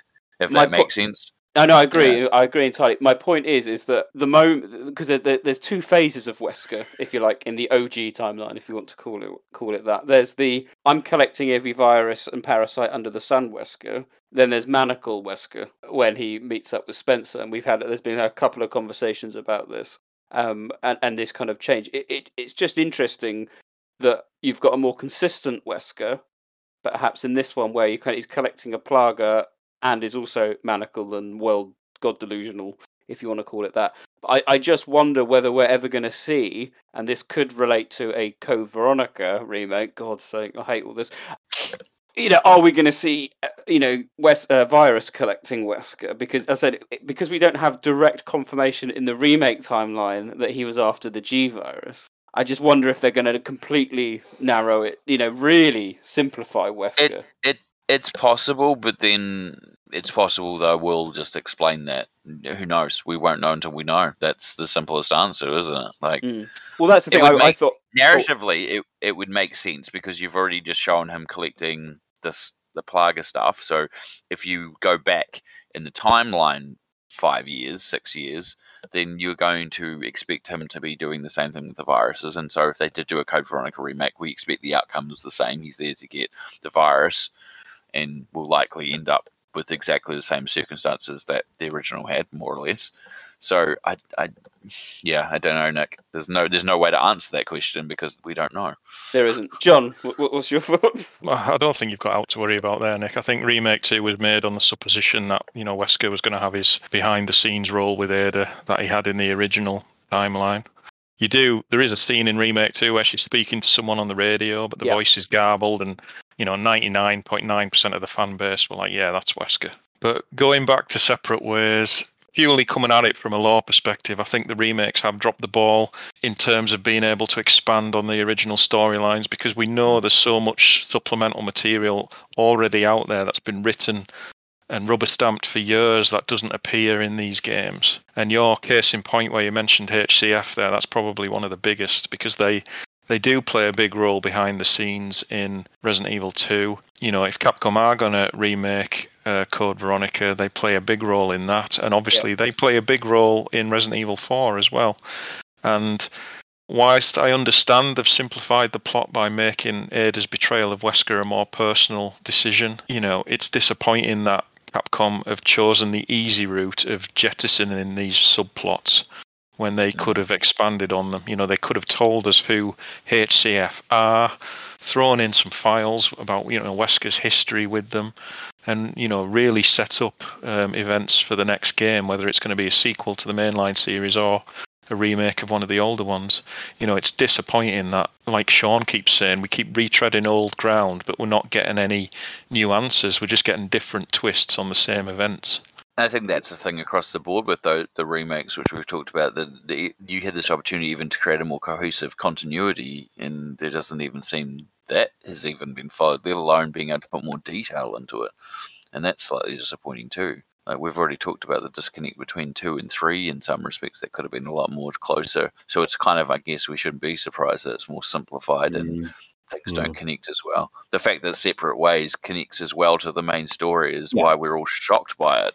Yeah, and and and it, you know, like like we say, it, it's far better integrated than the original version of Separate Ways ever was. I say we will be doing a kind of deep dive, if you like, into the overall uh, remakes as you know, as we are up to number four by now. Uh, in, in our next podcast, which uh, which will be this has almost been like a little bit of a teaser, I suppose, as to the type of conversations I think we're going to be going to be having. Yep, I'm Um, going to have a horrible time. Thank you. Yeah, you are. Yeah, I'm afraid you might have a little horrible time. but Get I'm the afraid- beers ready, Sean. Get the beers ready. the, the, the remake train has very much left the marshalling yard. so doesn't it does it exist in this Yeah, I was version? say, Nick, that's a poor one. That fucking hell. Give us the marshalling yard. Oh dear. It's on its way to the dead factory. Ooh, Drama's left the nest. Tell you what, though, this is probably a, a nice little way to segue it back into a RE4. So there was a very, very amusing piece of art that came out many, many years ago, not long after Remake Two came out, and it was a like a, a like a cross section of rural Spain. And Oh, it was yeah. the remake four map, and it was uh, it, it started off like village, castle, and then there was another thing on the top of a mountain, and then there was a massive fucking long elevator down into The mines. It was the mines, I think. It mines, and then, and then we go into El Nesto. Well, uh, as as as I'll shout out Mish because he, he liked to taunt me this this one. Mish for you. They kind of did Ness El Nesto, didn't they? In in separate ways because Ada goes to a very much dedicated bioweapon testing facility with laser walls. Yes, I Yeah. was. I And wanted to come is to that. yeah. basically your nest, isn't it? That is the, that is El Nesto. it did pop into my head when I arrived. I have to. They admit. actually did it, the bastards. and Just- it even takes, I don't- okay, it's not a lift, but you have to go on a, a lengthy cable car journey to get there. It's it's it's its own dedicated facility, and some did I, am I have I read somewhere that there is actually umbrella branded equipment in there, so it's it is El Nesto. All but name. I remember saying um, John was telling me as I was getting to, getting to this point, the, the island's greatly expanded. And I, I think that was a really good addition to Separate Ways. I I'd, I'd be interested to hear everyone's thoughts though on El. Let's just call it El Nesto for the, for, for the sake of it. I Um, think that's a good thing. Let's just call it that. Yeah. It was such a good integration that I didn't even realise we'd gone to an entirely new location until the Yeah. game sort of implied that we needed to get back to the main island. It was like, oh shit, yeah, well, the cable car has actually taken us away, hasn't it? Yeah, very lost esque, wasn't it? We've got to go back. It's like, what? No, we can't go back. But yeah, it was um, the, the, the removal of the lasers from the main campaign, the removal of it, and you know, it caused a bit of unfair criticism. It wasn't exactly like the the base game was was short. I, I would say the original game was probably a tad too long. So I welcomed in the original the you know the, the slightly narrowing of some of the chapters. But here, of course, we got them back. And I suppose the lasers were, were were there for the new BOW, I think, because there's the file that suggests the only way to kill it is is through lasers. So I assume they were installed as, as almost like a guard slash safety net in case. Yeah, that, I think it implies directly that actually Hmm. to keep it in place. And what was it? Is it it was is, is it Martino or something? The the Oh, I Yes. can't. Yes. This is a weird segue that the Yeah. separate ways did. Martini, Can't say it really worked. Martinico. Martina, there we go. Yeah, and it's a, uh, you don't really get a massive good good look at it, it because it's um you know it's a kind of like you a can look. chasing. You can look at them. You can look at the model and the. Yes, I you think, can. Yeah. So if you. An odd addition. figurine. No. You found it odd. Explain. Well, just it just felt out of place compared to like the the other monsters in the game, which look. And this just felt like a tradi- traditional Resident Evil BOW, something that I'd see in Zero or something, as opposed to you know, something derived from like a parasite infecting. It, It it, it just felt- felt like it was so far away from the other mutations in Resident Evil. I was going to say I was going to say that, but then I was thinking about El Gigante, and I'm like, it kind of feels in that vein somewhat, at least. Like it's a weird giant mutation. So while it didn't wasn't completely consistent, there was some thought in that sometimes something else happens with the parasite. So otherwise, yeah, how do you sp- explain El Gigante, for example? So um, I don't know. All, all I can say is that I hope somewhere out there, Colin Salmon, you listen to the podcast and know that finally you've had your moment in the games because something has been dispatched by a grid laser at last. Yeah, I guess that was the bit that was really on the nose. I mean, the, the original laser hallway was already a, a an allusion to the film, Yeah. but this one that. was much like the Umbrella's Zen thing was very on nose. Yeah. Like, Well, even the, it forms more or less the same grid, I think, doesn't it? But even like the editing and the way it's done, you sort of the way you see it passes passes through the and then holds. Yeah. and, and then cuts away at the last second. And yeah, this was this was this was I don't know whether people would care to admit it, but this was a Paul Anderson homage. Another one to the list. yeah, yeah, Nick, you're gonna have to redo your video, I'm afraid. Yeah. Well, you can add in the that you can add in the ORC one I pointed out to you that you missed. So I did. if you do redo it. Creepy little location. I thought the Yeah, lighting really was good, very yeah. good there. a, a, a wonderful addition. You know, con- compare the like if this is like the remake, the remake separate ways is new original location, then it is dramatically better than the battleship level in the original separate ways, I- which is I, ha- very. I have one question that you guys are going to hate for me for bringing this up, possibly. Okay, so the files by the researcher who has the what we're calling now El Nesto mm-hmm. talks about being worried about the trust of Sadler. However, he talks down as if you can't trust Luis, but Luis ends up with the lab that's closest to the chapel at the end, as if Sadler gave him the better location. and the mm. guy that seemingly is the better lab gets the one further away. Does that make any sense to anyone? like, I'm not quite sure why. Maybe why Sadler was that way around. playing them all off against each other. Maybe, or he didn't trust Luis, so he was keeping him under wraps by keeping him closer. I don't know. Right, That's all. I could. Well, but I I, think thought it was re- I thought it was kind of weird. I think one of the files did say, to be fair, that um, this researcher deliberately moved her amber research well away to the edge of the island because it was so that. dangerous. Yeah. Yeah, I thought that was I thought that was them trying to come up with a reason why it was so far away from everything else. But I just thought it was so funny that like the lab, because technically I guess there wasn't really a lot up on that mountain except for the the um, altar and the church of the at the top. You know, like they could that lab is also far away. But whatever, you know. Mm. but I, I, I thought it was um, a good explanation for what they did with Krauser when she was Oh, yeah. saying, you know, all the top top executives of the cult with the superior species plaga, they won't allow themselves to be experimented on. But obviously, Krauser being the way he is in this remake version, you know, he'll snap up the chance of being enhanced. yeah, I thought And then that we- was really good. Yeah, and then the research kind of gets halted because the, the lead researcher gets injected with the superior plaga herself and just becomes a drone of Sadler because that's from a file in the main game. Yeah. So uh, yeah, I thought all that was really good. Did we Good get comes additions. down to why she didn't, why they didn't trust him, like thought, thought that they were going to get in trouble, and it lines up perfectly. Yeah. Yeah. In the last file you find in the in the, nest. I must say, solid misdirection with the uh, gondola sequence as well, because obviously there is a, a ruined gondola that you see behind the cabin siege in the village, but yes. they've Yeah. completely reworked it to the island now, which was very clever, and I didn't see it coming. It's supposed to connect over the other side of that hill for it, and that's actually where that location is, is on the other side of that mountain. So And when you ride that gondola on the island, if you look down, you can just see how vast the Los Illuminados operation is. There's like huge runways with like convoys of trucks and shipping Oh. containers. It's absolutely huge. yeah, that was the next thing I was going to say is when you first arrived at the at the stop, even before you get on the gondola and you walk up to the end and you can see yeah all the t- fuel tankers, trucks, like platforms, the massive dock they've got. Like it's yeah, it really adds to that. um, Someone did say you can spot the battleship from the base game somewhere. I don't know if that's true or not. Really. Is this uh, you mean you mean We- Wesker's one? No, no, the uh, the Los Illuminados ship they were going to do the little invasion on. The I'm Waves sure, from Oh, the wow. OG4.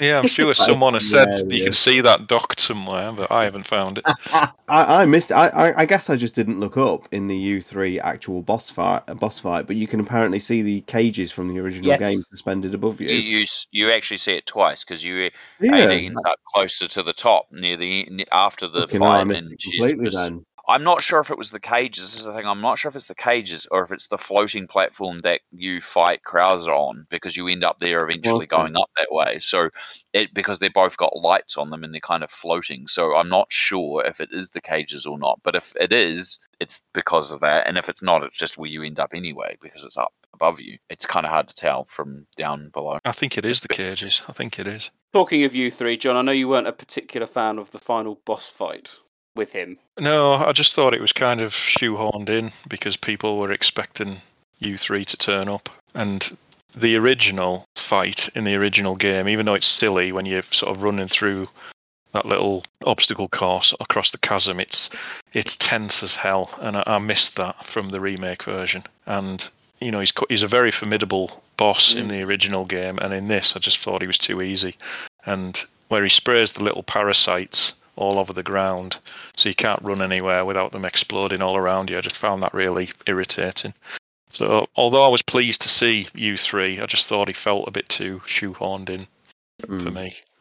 I got annoyed with those parasites because the way that he sometimes says them, if you don't realize you're up against a invisible wall, as it is on some areas, and a rock wall otherwise, the um they circle you so closely that you get you if you bump into one, you get knocked down. Ada does like a staggered situation, then sometimes staggers herself into another one. Hell, happened, Rob, happened to me twice. It happened to me twice, and I was like, oh god. I was going to take one moment to just segue and say, "Fuck the staggering and and and, and um, animation stacking in this game because my god, it is excruciating." Mm, I'm not saying that every game needs iframes and things like that, but this game is just like you can literally be stun locked to death, and you Yep. you've got no you got no chance to get out of it. And there's just entire encounters where a fucking grenade goes off, and then you you know you sort of bump into another enemy, who then pushes you, and then you stagger into another one, and then you get fucking hit by that one, and then a plaga bites your head off. And in in the or they in- in the grab you, or they grab you. Yeah. Yeah, Yeah. there's nothing you can do because you won't even let you access the menus to heal or anything until you're literally in a non-staggered state, and that is a lot in this game. I was Yeah. frustrated and I lamented the lack of iframes in certain certain in certain encounters. It, it it can feel a little a little overwhelming. And, and I know some people would say, oh, well, you know, iframes make it too video gamey. We didn't get one of the best gaming experiences of all time in the original RE4 by happenstance. That was a well worked out little game. There's a reason why it's iconic, and that's Oh, because at times it did lead into the. Felt, felt, felt balanced there for the action. Yeah. I thought the U3. I was slightly disagree with John on the U3, but I, I, I thought the U3 boss was quite a challenging one. At least it was, it was certainly an ammo draining one. Yeah, I, I'd I did it the fir- I did it first time. I think Sean, you mentioned to me afterwards that if you die in the second part of the fight, you got to do the first part of the fight all I- over again, which is a, which Yeah. should have annoyed me in- immensely. Yeah, completely fucked first phase, um, just missing, you know, obvious shots and, and not hitting the weak points and, and its head enough.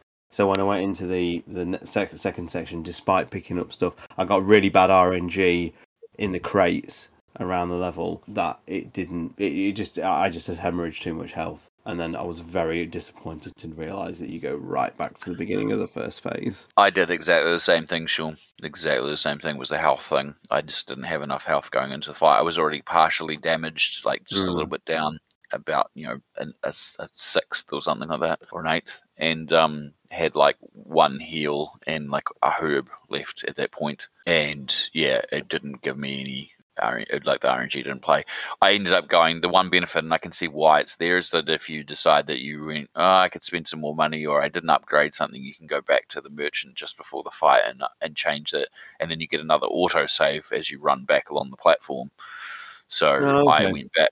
I went back and was like, nah, I might as well upgrade a couple of the guns because I hadn't done that. I realized I hadn't Mm. done it, and I was like, it'll only help, and it did. Like the second time through, I just blitzed it, but um, it was it was funny that it did that. I will say narratively, I do think it is is is better that each of the main protagonists in Leon and Ada get their own Salazar right hand to fight. I did Hmm. always find it a little bit disappointing that one of his right hands just gets absorbed with him in the original. So it is kind of cool that he dispatches one for Leon and one for Ada. It feels a lot more, you know, tactical, like kind of what he would probably do. Yeah, and the OG, of course, it is just oh, your you know Sadler goes, you know, you'll see my pet it, and that, that- and it's like oh, new big boss randomly. This this this felt quite naturally occurring, if you like. Well, yeah, he's one of, he's, yeah. The the irony is here he's not related. He's not involved with really Sadler at all. He's Salazar's Yeah, right Yeah. hand in this, isn't he? I think that Right hand, left hand. Your right hand comes off. I don't know. I was looking at the maps for the and the areas that were added for for this version, but because I was looking for like treasure markings as I was coming into each area.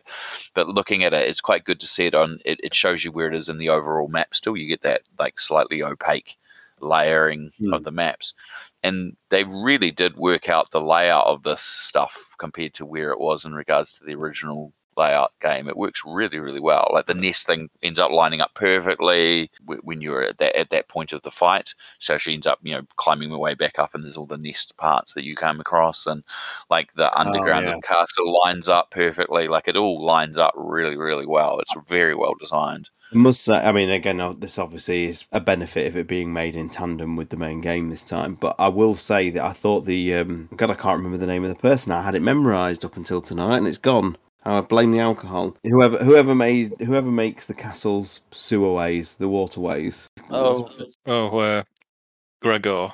Gregor, Gregor the third.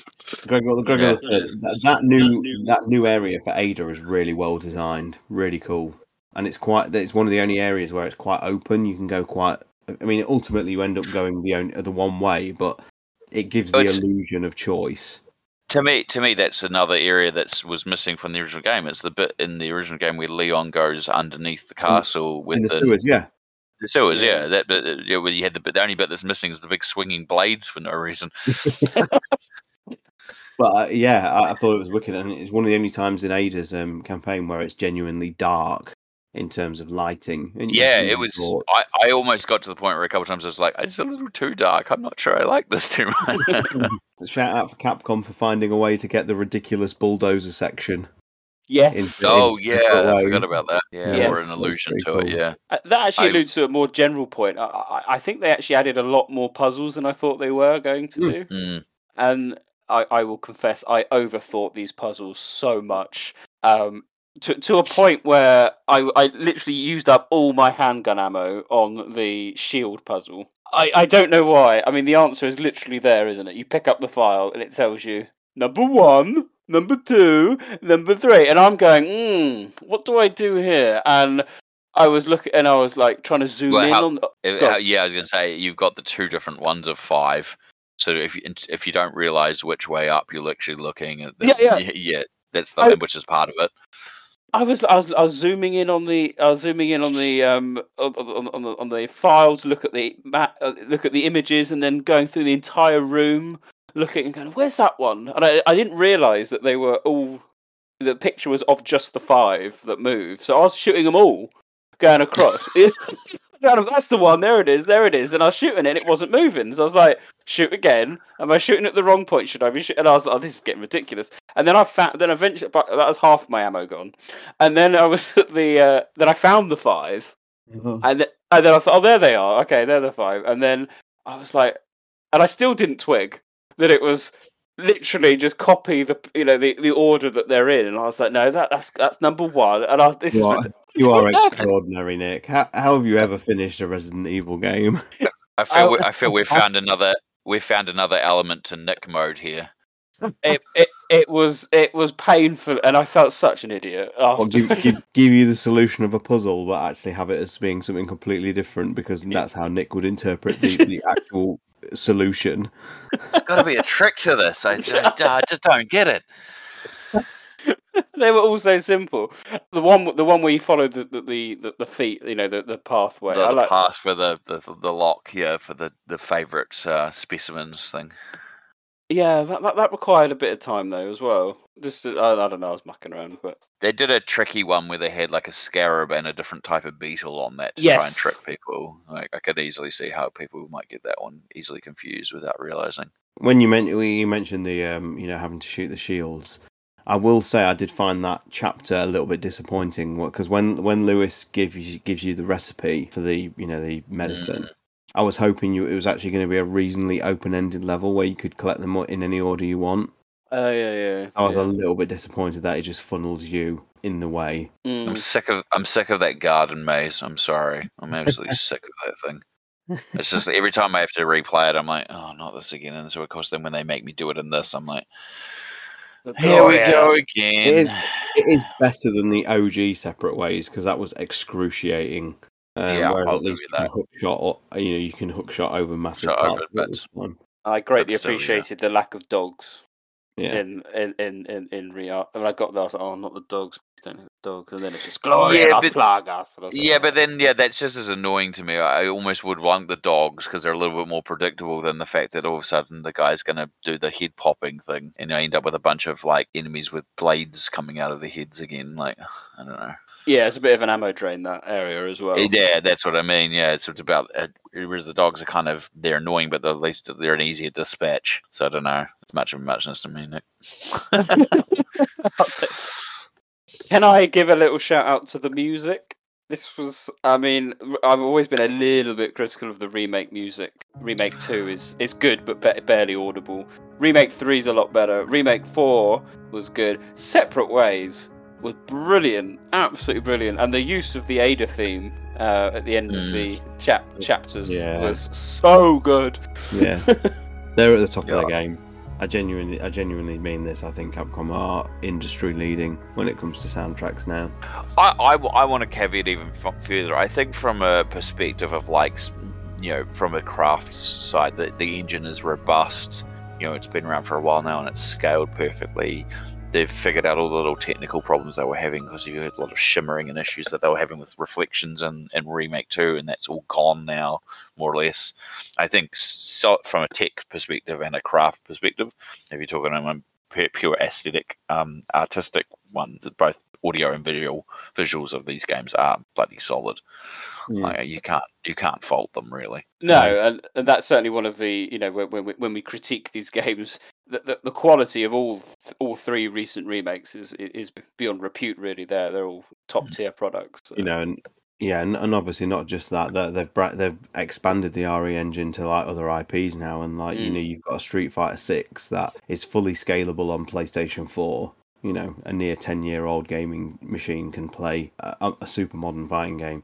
What we're seeing is a Capcom so on top of their game, it's ridiculous. Mm. Like they, they- you know, we, when you think where we were ten years ago with this studio, Mm. they were in a bad way. You know, they were making some seriously questionable calls. We talked about this on a previous podcast, like you know the the Street Fighter X Tekken stuff and where the Resident Evil franchise was. Whilst I'm not personally overly happy with the remake saga, I have to admit, as products, and I and I'm using that word specifically tonight, as products, they're exceptional, and and no one can be disappointed if you pick up a, a new Resident Evil product. Extremely good time because they are they I- are top class games. and I think that's the thing that's only more frustrating for me and perhaps you guys as well is that yeah, I, I see this quality and I'm like, I just want another new game If- with this quality. don't, don't start me. I'm really having to hold back tonight. but but, but the- really, yeah, I'm doing my best, definitely guys, to hold on here. De- definitely agreed on the music front though. Definitely agreed. Yeah, Yeah. And and we've seen further testing of that ever so tricky small key mechanic in separate ways. So At least at least you disappointed. could You buy said small key mechanic. sorry. Yeah, I Um, was disappointed because I was hoping to pick some up in the game, and then when they never came, and then I realised that you could only get them through the merchant um, spinal. spinal, thing, I was disappointed that I've clearly missed so much loot. it- yeah, and and because Well- it's a little bit linear, you don't really get to go back and Mm. Yeah, there's one at the start in the castle, and you don't can't get the map until after you've been past that point, and I don't know if you can go back or not.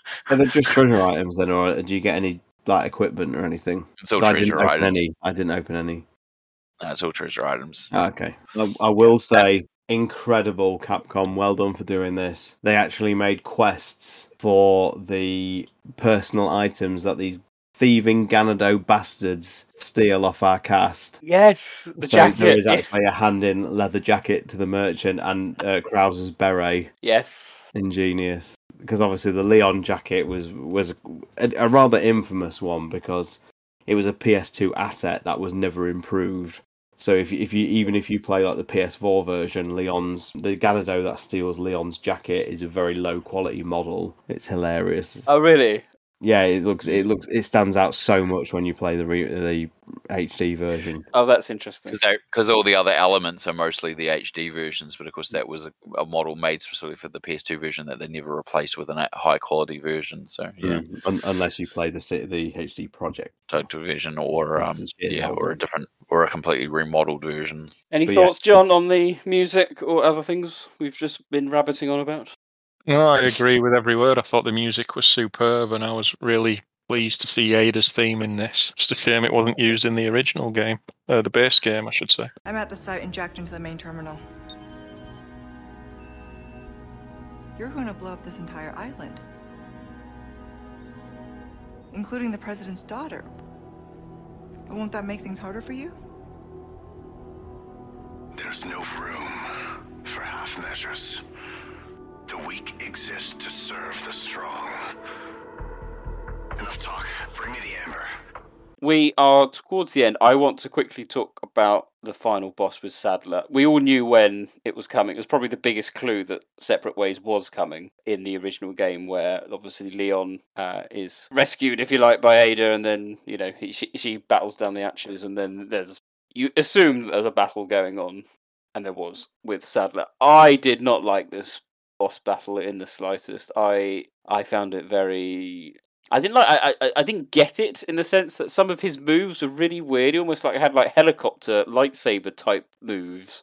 It- it Oh, it's the same thing as the uh, Salazar thing where he spews like a stuff. yeah, and I, I didn't. The, the actual battle area was very small, Mm. and it Mm. was like a. It's almost like a tree shape, wasn't it? Kind of upwards and then kind of like spine. It wasn't. It wasn't a, hel- a healthy area for a battle, should we say? Not very conducive to get actually trying to get away from it. You could use the columns to hide from, you know, some of the the, the spikes and the and the thing. But I mean, you, he could get you from pretty much one end of the other, one end of the room to the other, and Yeah. Can I admit something here? Go on. People? I just bought a rocket launcher uh, I knew you were the going fight. to say that, and as soon as you said you wanted to admit something, I was going to. I, literally, I just, I in my used was like launcher. at that point I was, I just couldn't be bothered. I was just like, nah, I know what I'm going to do with this. I had the money. I was like, nah, I'm just getting the rocket launcher. I know I can't be asked with this fight. I'm just going to blow 'em up, and it was brilliant, and I don't regret it one bit. So you haven't you haven't played you haven't played it properly yet. Oh, I, I, I went back. I'd saved, so I went back to see what the actual fight was like after I finished the game, just to see. And I, so I saw some of the moves. That's how I know he does the s- splitting right. of stuff. Uh, but I, so I fully agree that the, the the area is too small and it's a terrible fight. It is a really bad fight, and I'm just and so it only justified me even better. I felt even better about going. You know what? I'm just going to rocket launcher. it. I've got the I've got the spare money. Wow. I've, I'm, I- I, I don't felt regret that one one bit. I felt it cheap, but I didn't mind it too much. I, I I felt it paled in comparison to the original because, as you say, Nick, I didn't feel feel the arena was as interesting. Mm. The the original location for this fight was um, obviously the Plaga removal lab, and you could go into like little side rooms and stuff, and it almost made it quite tense. Like you could almost get yourself a brief respite for a few seconds before he marched into the room and you know fucked you up. Whereas this just felt more like a duke, you know, a, a big duke out boss fight. Yeah, it, it didn't bother me too much. I am disappointed to know that there is a very special cutscene takedown of him with the knife that I missed Oh, and I still haven't seen it yet. Yeah, apparently, if you uh, defeat him a certain way, there's a prompt that comes up, and if you hit it, Ada will dispatch him with a knife. The thing I found most jarring was the fact that clearly they couldn't get the actor to come back to a sound studio uh, who plays Sadler. So all of his lines during the boss fight sound like they have literally been recorded on fucking Skype or something. do think?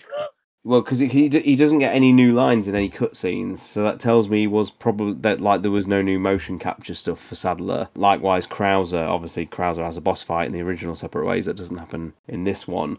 But even Krauser's scenes in Separate Ways in the remake are all dialogue free. He's he's just there at a distance. Mm. Sadler obviously Ada fights, but his lines just feel like almost ADR'd. You know, if you, if you know what I mean by ADR, it's when like a voiceover sounds slightly off to what you what you're watching, like, Well, no, like badly, that- badly that- that- recorded ADR. I I, mean, yeah, I was about to say that's not ADR. That's badly recorded ADR. Yes. badly recorded ADR. Yeah, ADR is obviously a, a technique used in any, any movie ever made, but this felt like it was just like we we can't have Sadler speaking nothing, so can we just potentially just get the actor on Zoom just to say a few things and we'll just chuck it on the game? You know, that's that's ki- kind of what it felt like a little bit. Can't say I noticed that, to be honest. I was just pleased that he did speak. Because I, I expected him to be silent, so I was pleased he did have new Talks about- material. he talks about wolves and lambs, doesn't he, or something? yeah, I'll have to look at that again, but yeah, I can't say I Yeah, I'll have to do it again. It's sacrificial lamb. And and I there's a, do there's a, there's a like similar moment where Ada meets Ashley in the next section, and Ashley's lines are just recreated from stuff she says in the main game. It, it is a shame because, like you say, how it's this has been properly developed concurrently with the base game. It is disappointing that some of the characters don't have additional dialogue, like Krauser, as you say. You can understand in the original version because it was made after the fact, but with this Mm, one, if it was- was all if it was all pre-planned, you Well, know, mostly pre-planned anyway. You'd think you'd have enough to have the script ready for. Do we miss having not do. having Krauser in the game? Do you, obviously that was a, a big Mm, big part I mean- of the of the original Separate Ways. The the thing was in the original Separate Ways, it gave a conclusive outcome to Krauser's demise because mm. you actually do see his heart explode and his mutation shrink shrivels to nothing, whereas it didn't in the original. Whereas with the remake, Leon very definitively plunging his knife into his heart fully dispatched Krauser. The thing I found interesting was the fact that just as Leon's leaving an area in the main gate in the in the remake, there is a lingering shot on Krauser's body before the door's shut. And I was thinking, oh, and I remember thinking at the time, I might have even said it in the review episode. Is that an uh, is that an allusion to the fact that we're going to see him again in separate ways? But the the illusion that it, the thing it alludes to is geniusly the ending of Separate Ways. Yeah. So you were correct. It was separate Kind ways. of, it just yeah. wasn't the way that you were expecting. Yeah, it wasn't a boss fight. It's the fact that, and as John, I'll, I'll bring John in here. The ending of Separate Ways. Probably. So, apologies if we're jumping ahead briefly, Nick. But No, we don't. um, No, it's talking fine. About, about Krauser. The ending that we get in Separate Ways now is something that has only been previously mentioned in Japanese material. Oh, Ada. To do with you? The Choppers is still within range, sir. Should we open fire? No. Her little act of defiance changes nothing. Besides, we have all we need. We continue. As planned.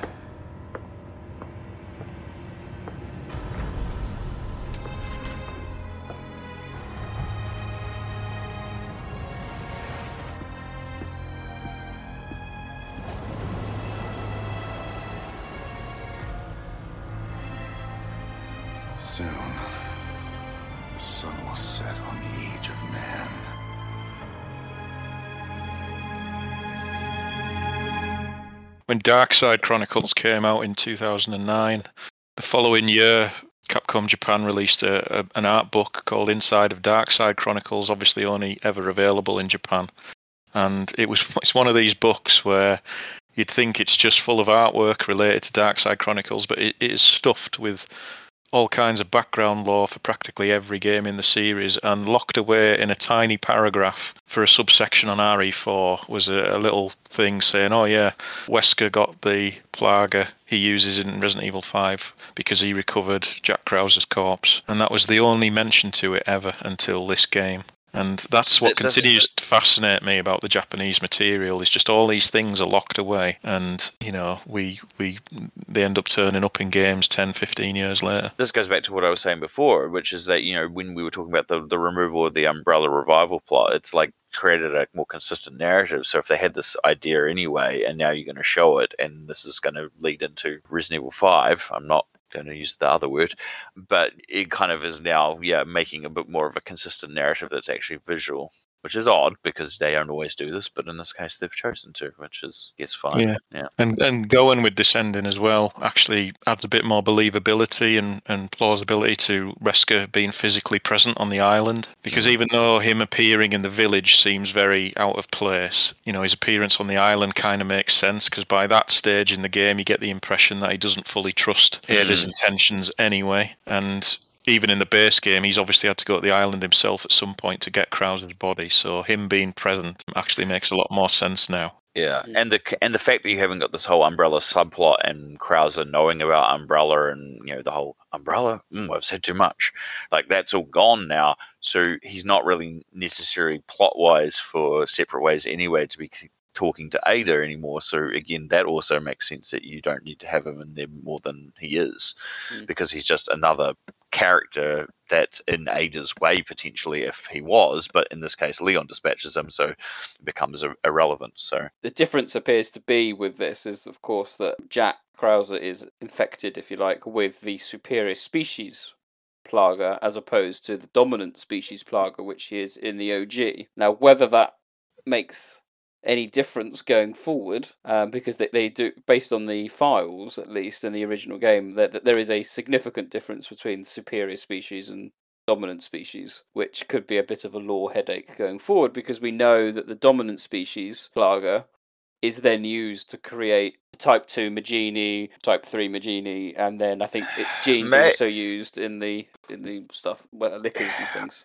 Yeah, yeah. I feel like they've essentially still got the two tiers. They've just named it different things now because you've got this Yeah. amber thing, and then so I think fundamentally it's another one of these classic things where like the core concept has not changed, but the way it's presented has been. So again, like we've talked about with other remake related things, it's like what baseline is true. There are two types of Plaga. They created these two types of things, but they've just changed the names. And it's very frustrating. yeah, I, I just I, I I've posed the question whether they'll just you know they'll just interchange the names or whatnot, but we don't actually find anything out about the the amber, really, do we? No, not really.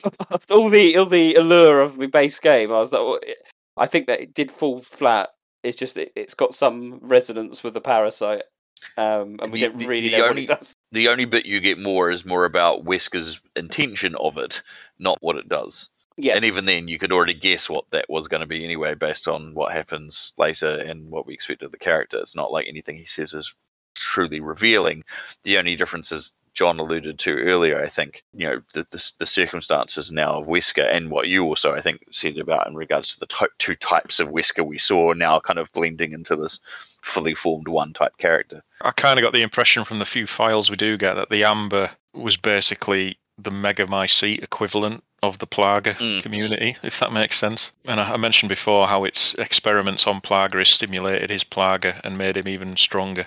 So even though he's technically not got a dominant Plaga, he's basically got the equivalent of. So I don't really see too much of a problem with the circumstances of going into Resident Evil 5 and the creation of the Majini. Yeah, it's, it's just a naming thing, isn't it? Really, that's the difference. Yeah, It's not yeah. a it's not a, a context difference. Yeah, and that's what I was meaning before. It's just the same thing still applies. The same thing happens. The, the minutia details may have changed slightly in this case, naming, but fundamentally it makes no difference Mm. um, to the actual context. The, the the thing with Wesker for me, I've seen a lot of praise for Wesker and is like the character in this. I, I'm not enamored with this version of Wesker. I think he's a generic white guy villain type now. He he doesn't have uh, um, the maniacal twist or the the intrigue or the the slightly over the topness, which Mm. I think made that character for me as what he was. In theory, though, I guess it lines up with the whole concept of what we talked about with the remakes. is a bit more subdued, a bit more realistic. It definitely lines up more with perhaps the Wesker of Resident Evil One, as far as he's portrayed yeah. in and Zero.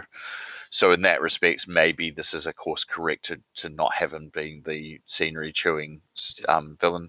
But then, of course, Huh. they will throw a, a, a saturation line, Yeah, For complete Yeah. local saturation. local I love- saturation. For, I loved it. I loved it. And No, I, I knew, I I, knew you'd like that. As soon as I heard that, I thought, oh, Nick will be pissing himself at that. Hey, uh, no. I'll, I'll, I would say this. Hey, Nick, did you like that episode of Ahsoka where they said in a galaxy a long time ago in a galaxy far, far away as a piece of dialogue? Because that's Yes. the same joke.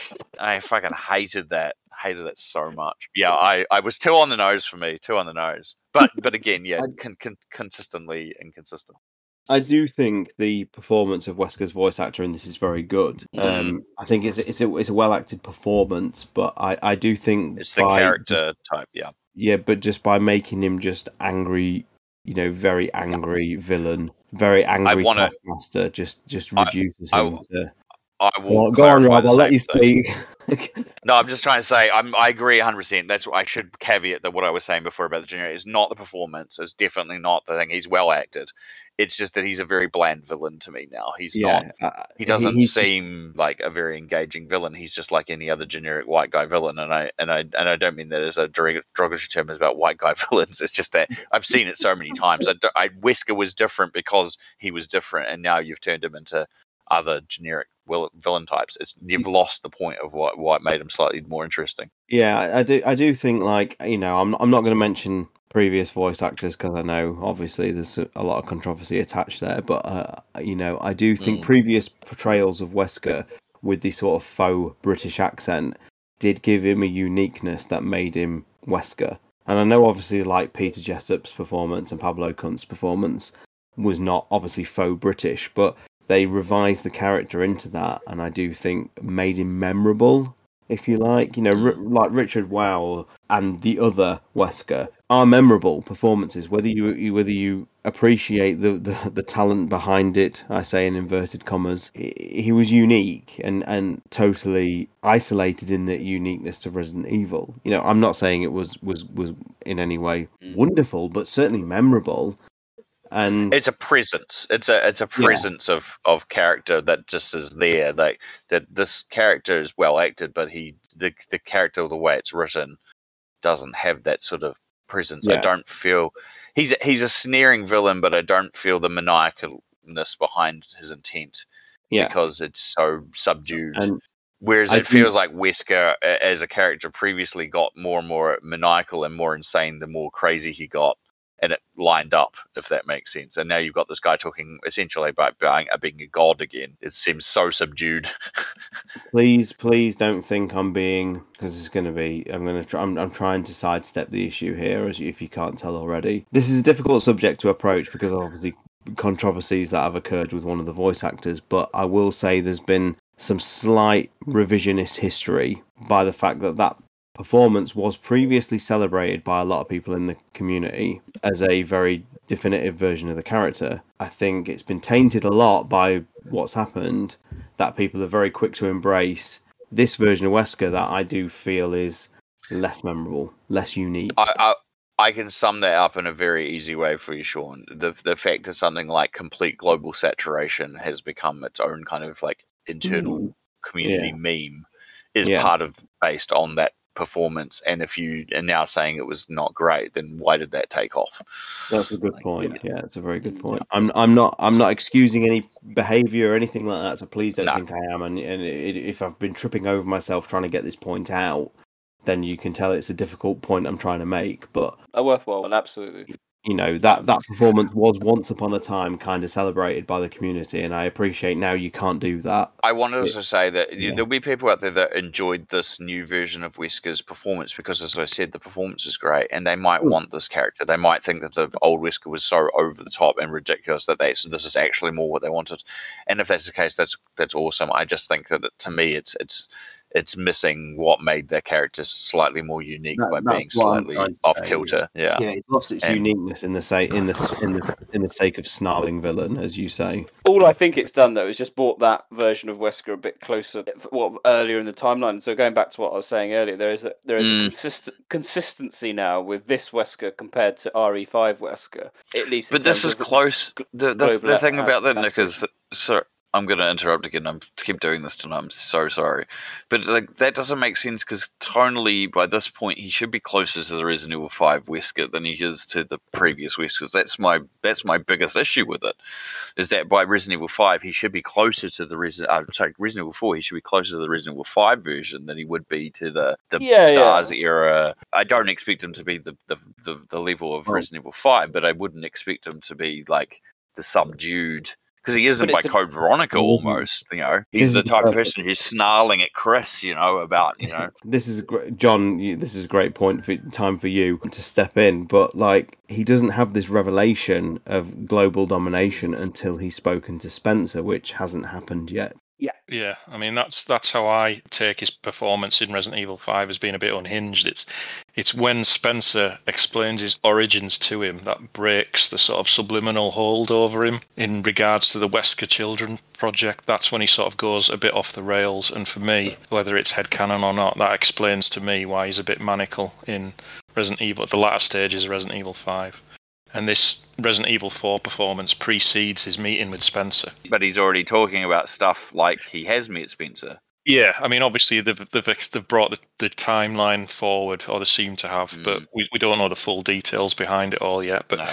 I I didn't mind his performance in this. I was just pleased to see him back. I mean, yes, he does sound you know very generic bad guy, but then again, we all know who Wesker is by this point. He's got nothing to hide, and I enjoyed his to and to and fro's with Ada. I especially liked his reaction on the island where she sort of vaguely threatens him and is so impressed by that he just sort of cocks his head and goes interesting you know i really loved loved that reaction and he seemed very impressed that ada had the balls to even challenge him Whose blood are you here for this time? Mine or Sadler's? That all depends on you. Change of plans. Of course, you're free to refuse. You think that gun's gonna be enough? Interesting.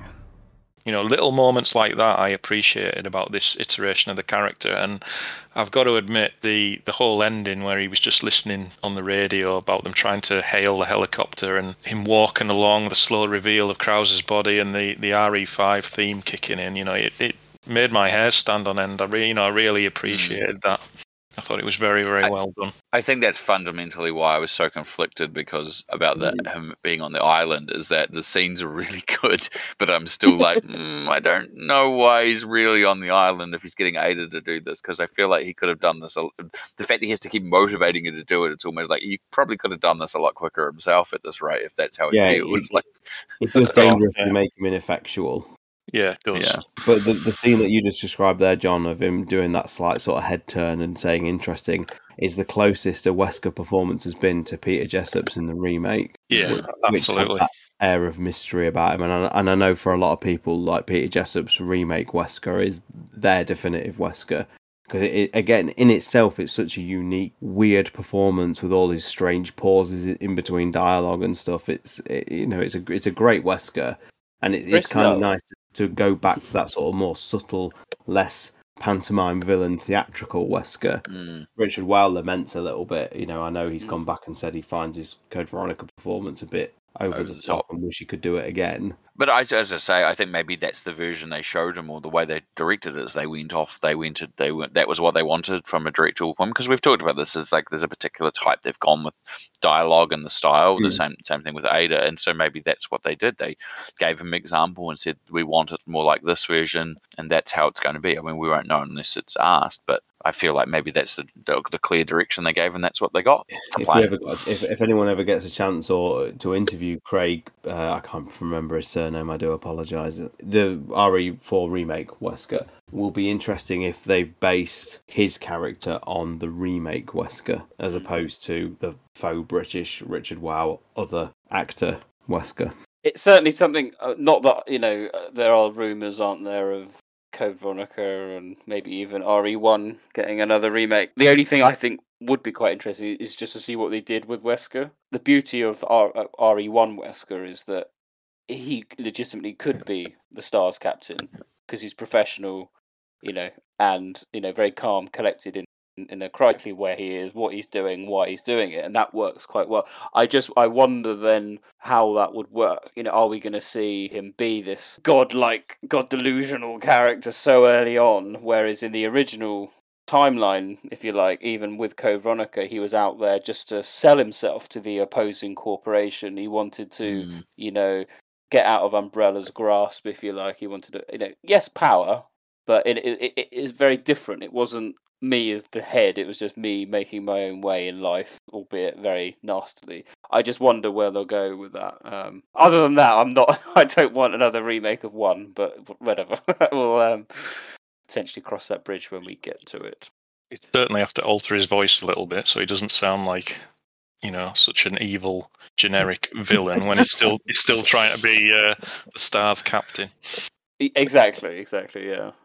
Chris, go that way. Jill, No. I've no time for your incompetence.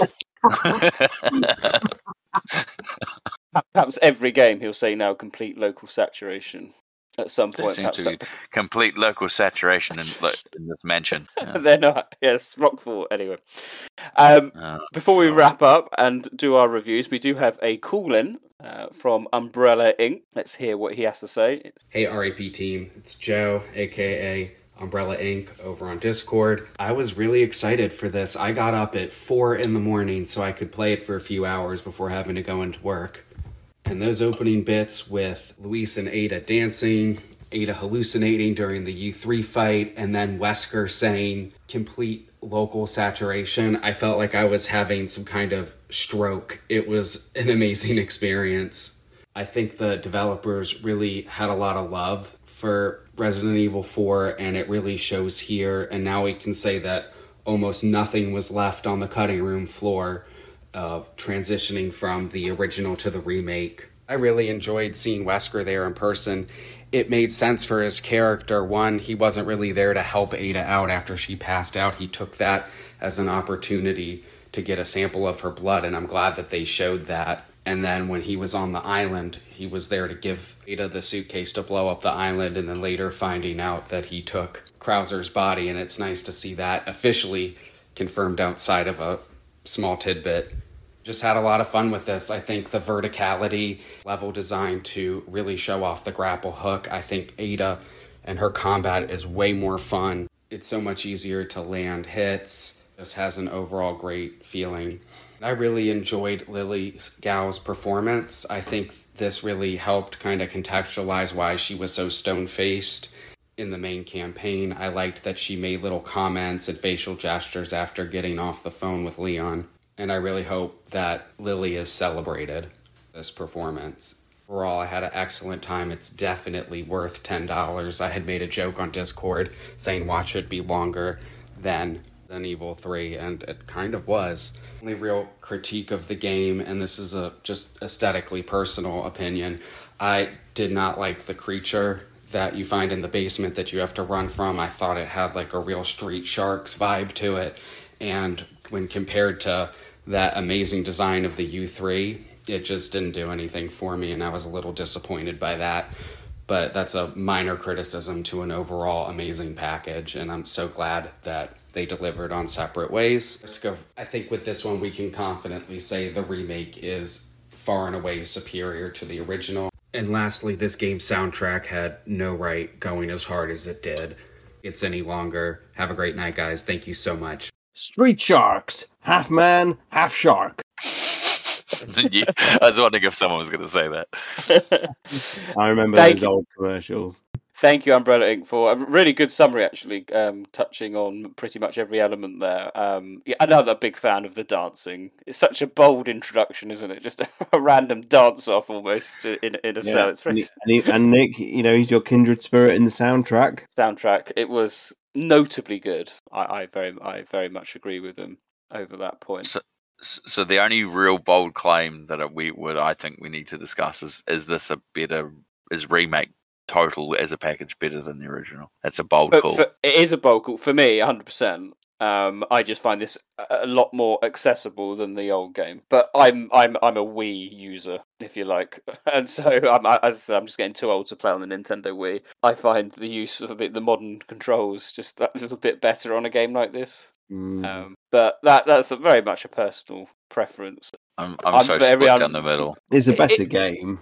It- I think Yeah, in, in, in uh, I- I- term- but it's it's not a better game. It's better and it's not better because be- be- because it, because it can't be because the gameplay loop of the original is timeless, and I'm already I'm already bored of the remake after six months. Whereas I can I can fire up the original RE4 and have the best time with that gameplay loop. In fact, if ironic, you know, if anything, the GameCube original is the best playing version of that game because it's so tailored to that controller. It's, Yes. it just it feels at home. That that game, yes, it goes on too long. The campaign is far too long, and all that bullshit, and it has ridiculous lava levels and all this shit.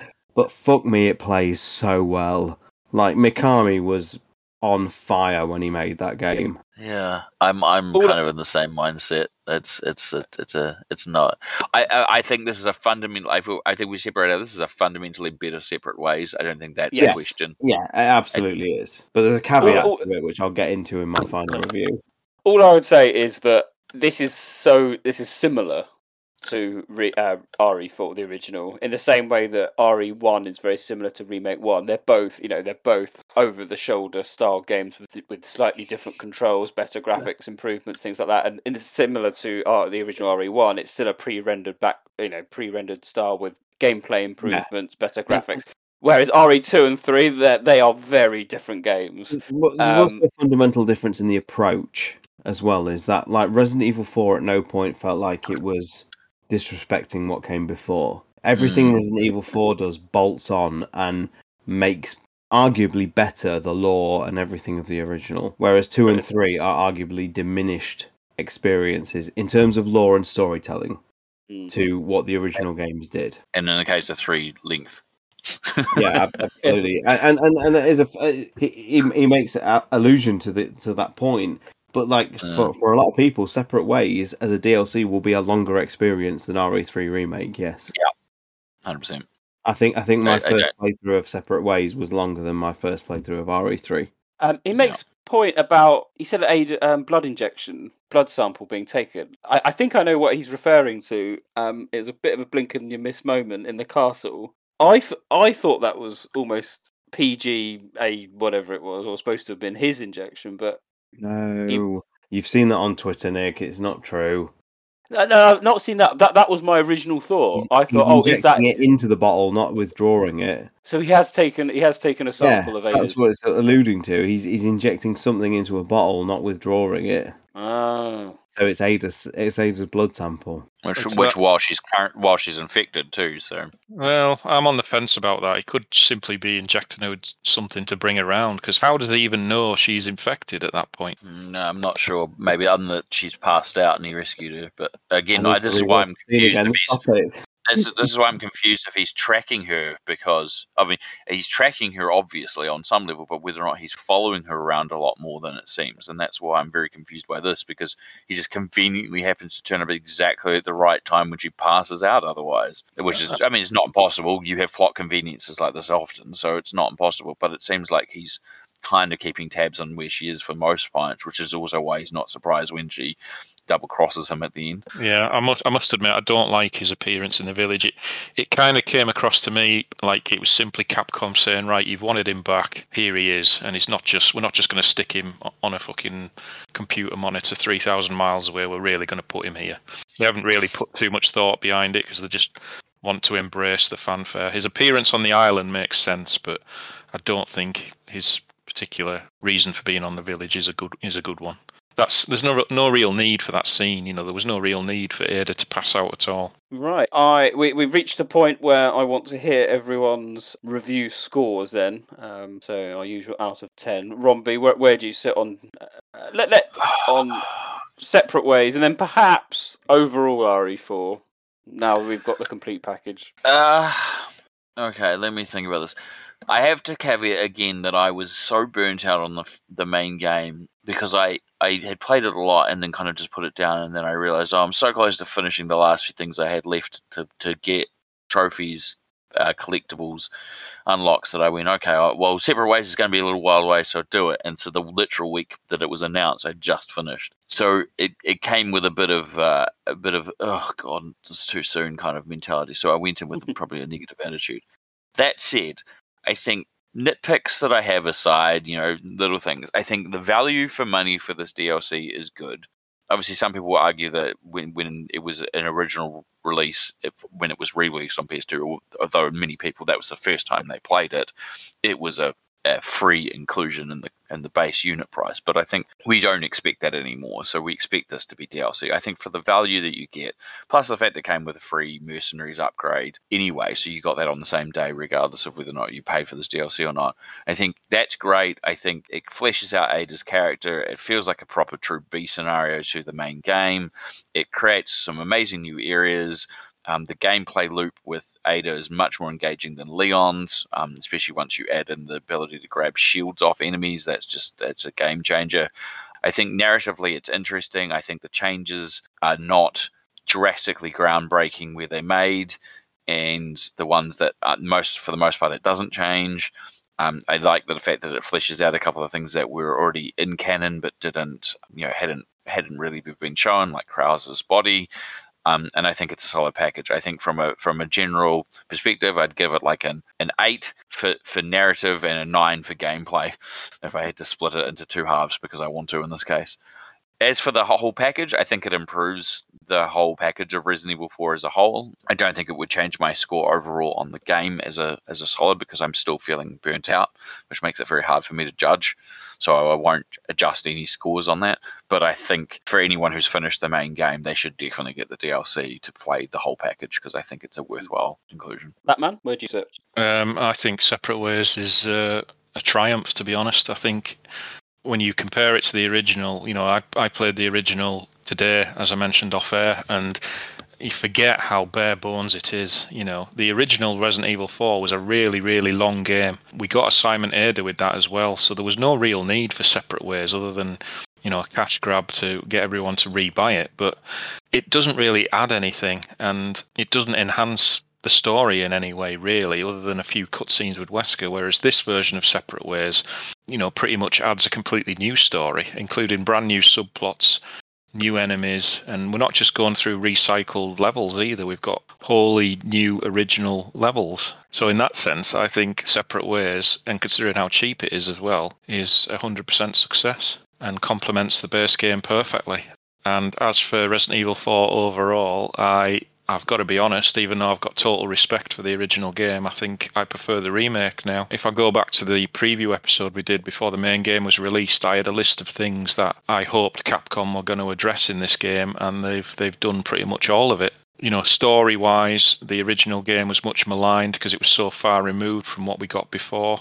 Whereas uh, you can't say the same about this game, really. You know, there's so many connections, there's a large cast of characters, they all get good screen time. I think this is now one of the best storylines for a Resident Evil game, probably outside the mansion incident in Raccoon City. I think this this is probably a better storyline than Resident Evil 5 for me now. And I've always championed Resident Evil 5 storyline. I think my only nitpick about the whole thing from a narrative point of view is even though I understand the reasons why they were cut out, I, I kind of wish they'd kept the Umbrella revival plot and the whole uh, subplot with the organisation. And you know, one of the best things about the original game was Krauser and Ada, their relationship playing off each other to please Wesker. And I kind of wish this was still there, especially with Wesker being present on the island. You know, that dynamic could have been further enhanced between the three of them. And Cool. obviously, I would have liked an updated Ada's report, but other than that, I think the remake of Resident Evil 4 is utterly phenomenal. I think it's been, they've treated the original game with complete respect, which is why this has ended up so much more successful than the likes of the Resident Evil 3 remake. Separate ways, I've, I'll probably give a 9, um, and, and the whole remake experience, I'll probably give a 9 out of 10. I think it's pretty much perfect. There's not much more they could have done to make it better, in my opinion. From my point of view, I've you know, I, I come at all these the action trilogy, if you want to call them that, four, five, six, with not disdain. I think that's a, an unfair term, but uh, it's not really my type of uh, RE. I've always made that quite clear. There are bits in remake four I really enjoy, but I've always said Village is kind of my limit in terms of action versus survival horror. So, um, whilst the remake was a bit of a remake four was a bit of an endurance test for me. Um, I appreciated the the speed and the completionist elements of uh, separate ways. It was fun to go through it. I didn't feel it was a chore. There's a couple of points where I was like, "Oh my god, it's getting annoying," but other than that, it was it's, it's a well thought out um, process and.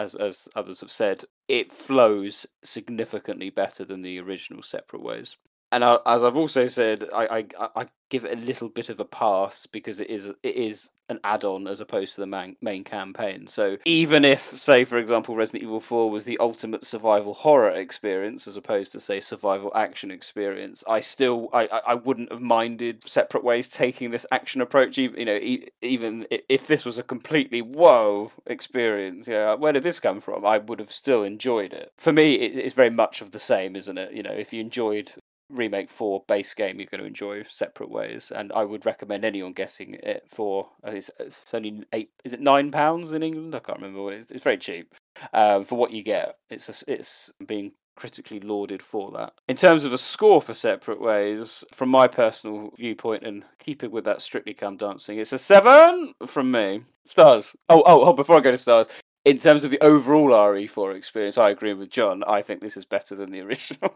and I hate myself for it. But but that's only because I, I, I just I just I just don't bond with with the original game. I I was I never have and I never will. And I, I don't bond with this one particularly much more, but because it, it's a little bit easier to control, it, it, it works a little bit better for me, and I, I, I do do like the overall presentation of it. Whereas original RE4 is a little bit brown, but that's fine. But that's fine. That's fine. Just a little bit brown. Yes. Speaking But of that- brown, I, I, I do miss the brown colour palette of the original. yeah, there is a charm. Yeah, there is a there is a charm to it at, at the same time. A bit like a bit like the RE5 filter. You go, oh, it's horrible, but mm, is it? You know. Anyway, um, so there we go. Yes, it's a seven from me. Um, it improves RE4 experience considerably, and I like it in that sense. But will I play it again? Yeah, I'm going through it at the moment. That'll be it for a long time after that. Star Star. Well, well, the whole experience with separate ways has made me utterly crestfallen. Like I, like I've been using a term tonight, which is product, and I have to differentiate my own personal feelings toward the product and review it as a product because as a product, it's it's magnificent. If you want me to rank remake four as a as a product, separate ways is a nine out of ten. Remake four is a nine out of ten. It's so strong. Like it, it it's phenomenal piece of Resident Evil entertainment. And I think for the fans, it's gone down very well. I'm very happy for them. But for me, this is not where I wanted to be. And I'm struggling. I won't lie. This has been a miserable week for me post playing Separate Ways. Not necessarily because the, what I've played is bad, what I've played is very good. But what I've played tells me that we are potentially looking at the eradication of the original timeline and and and John said like you know we don't want to be going you know we've we've crossed into remake talk too much tonight and I do agree but all I've seen post playing separate ways online is remake talk no one wants to discuss the plot points that separate ways has added all people want to talk about is where the series is headed in terms of remakes. This is literally the online discourse now is what remake are we getting next? And this is exactly where I warned we would end up being 8 years ago when remake 2 was announced. And hmm. and for me personally, this is a miserable landscape. I utterly reject the idea of remakes. I, I, I don't like them. I don't like, for the most part, director's cuts that that revise movies and things like that years later that feel you can do something better. That's not to say that I don't appreciate, you know, like the Alien Special Edition or you know even to some extent the, like the Blade Runner Final Cut. That they have to be within context. You know, they have to be with some idea in mind. If they're studio cash grabs, I have no time for them. And unfortunately, the remakes train feels for me like it's kind of turned into a cash grab. The Ethan saga, I think, has has not landed well with a lot of people in the community, and it's left Capcom with a bit of a dilemma because obviously they pushed Village really hard, and Village continued a saga that a lot of people were already rejecting because they didn't like the direction 7 went. Yet Resident Evil 2 Remake went off really, really well. People loved it, and Resident Evil 3 yeah, people say Resident Evil 3 didn't resonate well with people, but when we get to the Remake Reflections podcast, you're going to have some shocks I, with regards to the Twitter polls because that game's resonated harder than I think a lot of people would like care to admit. Mm. And now we're into Remake 4, and Remake 4, as we've talked about tonight, changes a lot to do with the lore. It removes a lot of that key backstory that kept us all going all those years when Resident Evil was not in its best place. And we're now looking at a point where instead of going forward and forging on with like Revelations 3 or Revelations 9, all anybody wants to talk about is is, is Remake 5. And I'm struggling. I, I like I can't conjure my enthusiasm now.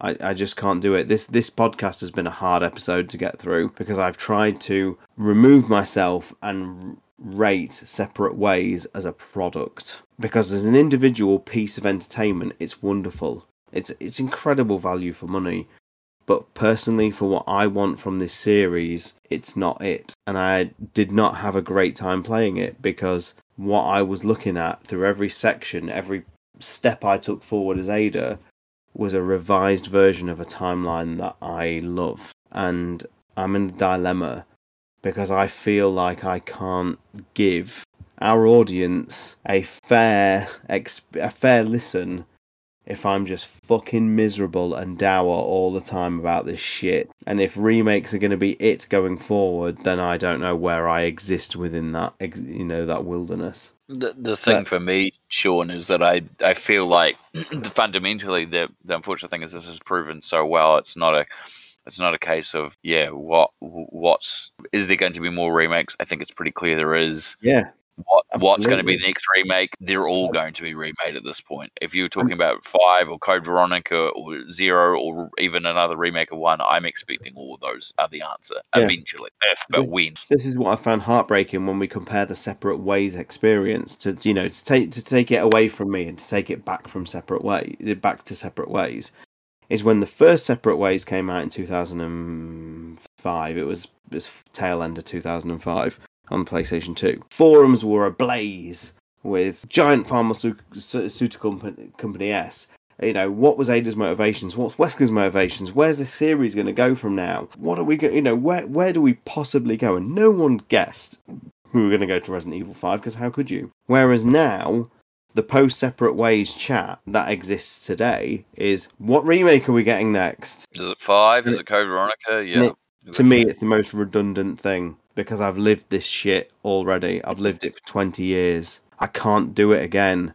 I'm too old. I'm too long in my I'm long in my tooth now. That I, I just I, I'm not interested in living this series again. If we get a remake five, do people realise that we are only two more numbered games from potentially a Resident Evil 7 remake? Th- to me, that is absolutely preposterous. Then on the same day, that 5 remake trailer goes live on the internet, people are going to be talking about the 6 remake. And and like this is just this is this is just literally for me, I want everyone I want everyone listening to know and this is my final point. I'm not going to rub it on because I've already held you time enough tonight. For so many people when that remake 5 trailer goes live, you're going to have the greatest probably Resident Evil fan night of your life. You're going to love it. It's going to be amazing. It's going to be the wonderful production value. Just know that I'm sitting somewhere in England having the worst evening of my life.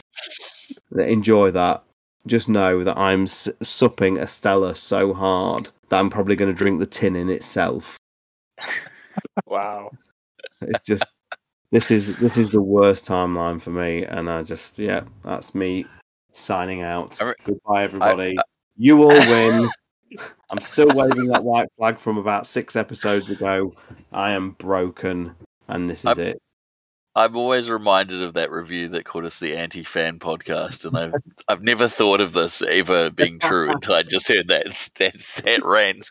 I'm like, there's like, I don't want any more remakes. I thing is, it's don't so want to be on this train anymore. The thing Go is, on, roll Rob, that review. the thing is, Rob, it's so hard because as a product, it's fucking brilliant. brilliant. You know, it is. I know. That's You it. That's the that's the deny the dichotomy. You can't That's- deny the this is- craft and the and, But and this- you know the This is the thing, yeah, Sean. I think this is the thing we've got to separate out is that you because you keep saying it as a product, and I get it, but we've got to think of it as a cohesive whole. In that, Hmm. if the product itself is well designed and people aren't as enamored with the minutia of the plot like Hmm. we are, then for them it's the perfect experience. They don't care. No. The bare bones narrative works And- because they just they, it's still the fundamental same, you know. And- And the reasons why people react negatively more are because either their favorite location or their favorite event hasn't happened, or something is missing that was like iconic, but not necessarily does that need to be plot or lore related. The, the thing is, for me, it's like, it is. is Resident Evil 4 remake and the remake of Separate Ways a better version of that story? It absolutely is. But the Mm. problem it the problem for me is like I ha- I have to have an all or nothing approach because I I can't pick and choose because I'm not that kind of person because I think it I think it's disrespectful and I think it diminishes the the, the storylines you're choosing to remove. So for example, like I can't be one of those people who accepts that both entries exist at the same time. Like remake three and OG three, it's all the same canon. You know, I know Fabiano said it, but I, I can't buy it. I cannot subscribe to that theory that Jill and Nemesis go to insert umbrella location and Jill fires a railgun and dis- dispatches Nemesis. It has to be either the Dead Factory or ne- Nest Two, and you have to you have to stick to your line, and and that's it. And you can't but you can't at the same time say, well, hey, I'm going to choose OG three but remake four. The only exception I give is the remake of the original game because that's in with made with entirely different circumstances in a different era. I, I was going to say that, and I mean, I don't want to go down this whole full remake thing right Yeah, now, but I should true, at least yeah, say, I should yeah. at least say, I should say at least in response to that, that that's that is probably my biggest concern with these remakes. Is not that fundamentally there's anything wrong with the, the idea of a remake or that these remakes are poor. They're clearly very well crafted products. It feels like the biggest missed opportunity with a lot of these remakes, and the one that the reason why four is so more conflicting, is that they have been changed so variably when you had more chance to actually make more cohesiveness. Mm. So like remake four Mm. is perhaps more cohesive to the the games around it than two and three were, and even two to itself, like we've talked about with A and B scenarios. And it seems like what they should have been doing when they were planning remake two, and they decided to go for this full remake change format they've gone for was figure out okay if we're going to do this and it sells we need to make sure that we if we're going to make a three remake that we create a scenario craft that actually allows these two things to tie in better than they Mm. previously did Mm. and thus going forward for any other remakes should that happen they should have planned for a best case scenario because they've gotten that best case case scenario the games are well received they've sold well so you had a perfect opportunity to actually get them more aligned and yet we've gone mostly backwards and made them less aligned, which for remakes kind of seems counterproductive. Yeah. I think what makes Remake 4 a 100% success for me is everyone was upset with the narrative of the original game because it was so Mm. far removed. And this has fixed this 100%. You know, the remakes of Resident Evil 2 and 3, even though a majority of the community absolutely love them, I think pretty much everyone still agrees that the original storylines of the original games are better than the remakes. But Resident Evil 4 remake has changed all that. Remake 4 storyline is far superior. If if the remake 4 storyline was the original Resident Evil 4 storyline back in 2005, we would have been all over it, and the game would not hmm. have got any of the criticisms it did. Well, that in itself is fundamentally true because the Separate Ways edition and the PS2 version was almost, as I said, like a knee jerk reaction to the negativity of the lack of explanation and plot regarding like Umbrella and what was happening. It was almost like they went, oh, yeah, we should probably explain that a bit more and connect it a little bit more to the wider universe. So, yeah, if you'd planned that out if you had that intent and they had the time back then to actually plan it out more, because Mikami's clearly said he just needed a narrative for this this gameplay change and went with Yeah. the simple answer of basically wiping the slate right. So yeah, it's definitely true. You're 100 percent correct. We would have been just if this was the plot back then, we would have been like, oh my god, where's this going? But we still would have been like eating it up way more because it would have opened up all sorts of new possibilities. If I was doing my timeline now, I would have to pick a side, for example, Mm. and my side would be the OG. And because that, for me, that's an all or nothing approach, that means the OG version of four has to be included. Batman, you've just you've just thrown massive praise to remake four's way. So how did the fuck do you approach this in your mythology? Because you've just basically said remake four is a better version of that story. So are you going to go, well, for remake, eh, for Resident Evil 1, 2, and 3, I'm going to, you know, choose the remake of Resident Evil 1 because that's generally accepted as the, the canon, to the OG 2 and 3 because that's generally the accepted versions of that story. But for, for 4, I'm going to choose the remake. No, for reasons you've just said. I think it's it's disrespectful to the original writers as well. You've got to do it twice. You know, you've got to present two continuities, even if that's not what Capcom are trying to get across with these remakes. It's the only way to include all the storyline. You know, if you want all the plots with Krauser being affiliated with Wesker and you want the organization, you have to go with the original Resident Evil 4. You can't just somehow stitch that into Yeah, the remake and that's 4 verse because it's it's clear that Krauser is not affiliated with Wesker, even though there is that interesting file that hints he knows who Wesker is, which is why he's got the red war- warheads. But no, in answer to your question, I've got to do I've got to present two separate timelines, not necessarily to try and say, look, there is two separate timelines, but if you want to appreciate the whole story, that's the only way to do it. You can't pick and But al- choose. You can't stitch one over the other. Yeah. They've got to be presented separately. And for the same reason that you guys are discussing this, like you could be a fan of the original narrative and want to read about that in a in a timeline format, and you also might be a, there might be a fan of the new remakes who want to read that in a remake format, and you don't want to confound those two and ha- have both those people disappointed that it doesn't make sense because they're like, I played the remakes and that never came up, and I don't understand why that's relevant and it doesn't match.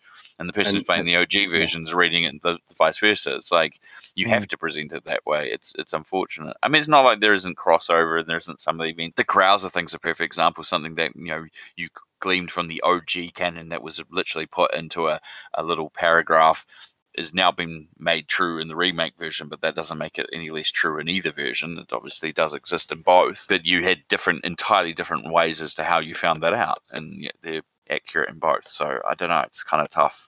And this is why my answer is complex, Nick. Um, well, yeah, a very, uh, very I- brief, I- uh, not a very brief summary. I can't I can't throw away I can't throw away fifteen to twenty years worth of lore just like for that. a better product. For a I've better product. Yeah.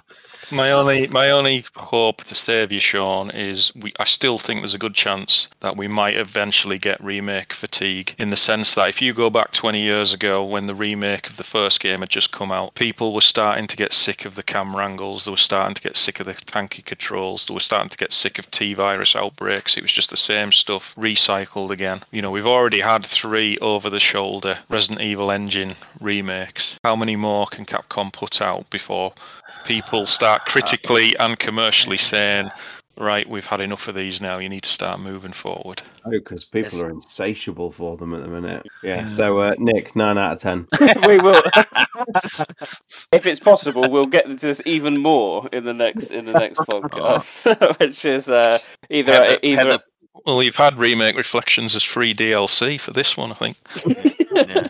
For paramedics standing by for, for Sean. Yeah. That does finish our separate ways analysis and um, slightly extended look as well as the overall picture, but we'll be coming back to that in due course. It is now time for this podcast edition of Neptune's Biohazard Quiz.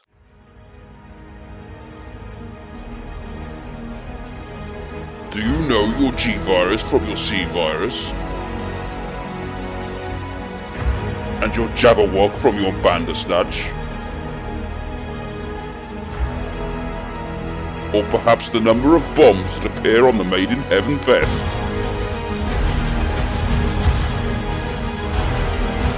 Jesus Christ. What fucking question is that?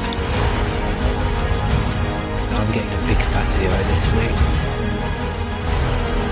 Yeah, I'm not going to get any of these. We've talked about the games straying too far from the origins. This Resident Evil quiz. We're now getting Spice Girls as the correct answer. I mean, it's time to quit. This is Neptune's Biohazard Quiz. Batman.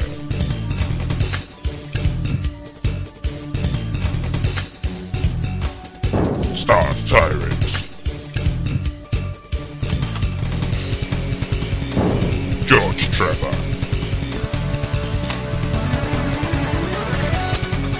Robbie McGregor. Mr. Spencer.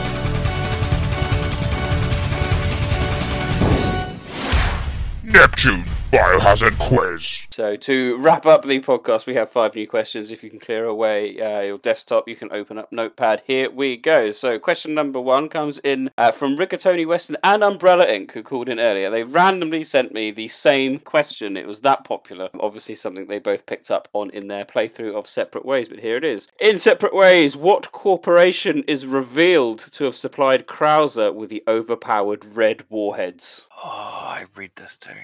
I read I read this as well uh, at the time. I thought, hmm, I will note this, and I was very pleased that two people, two of our patrons, came up with the Alright, same question. Okay, question number two. We've had the answer to this already, so were you paying attention? The black robe is also known as the U three, but what else? Got another name. Question number three. This is more base game, uh, Resident Evil 4. So, what is the largest case you can acquire in Remake 4? So, numbers, something by something. What we're after Oh. there. Uh, in the in the options with the merchant. Question number four. So, leaving Remake alone there. Question number four. What is the name of the doll in Village, in Resident Evil Village? You get the head and the body. And finally, question number five. What are the three animal keys in Wild Things, as in Outbreak File 2? So they're the five questions. Let's see how well everyone has gotten on. So, question number one was What was the corporation revealed? Nay, uh, what was the corporation that made the red warhead in Remake 4? Star Star, did you know? I did not know. Did not know. I I thought everyone. I, I I thought everyone would pick that up. I, I Rob, did not pay enough attention. I'm so sorry.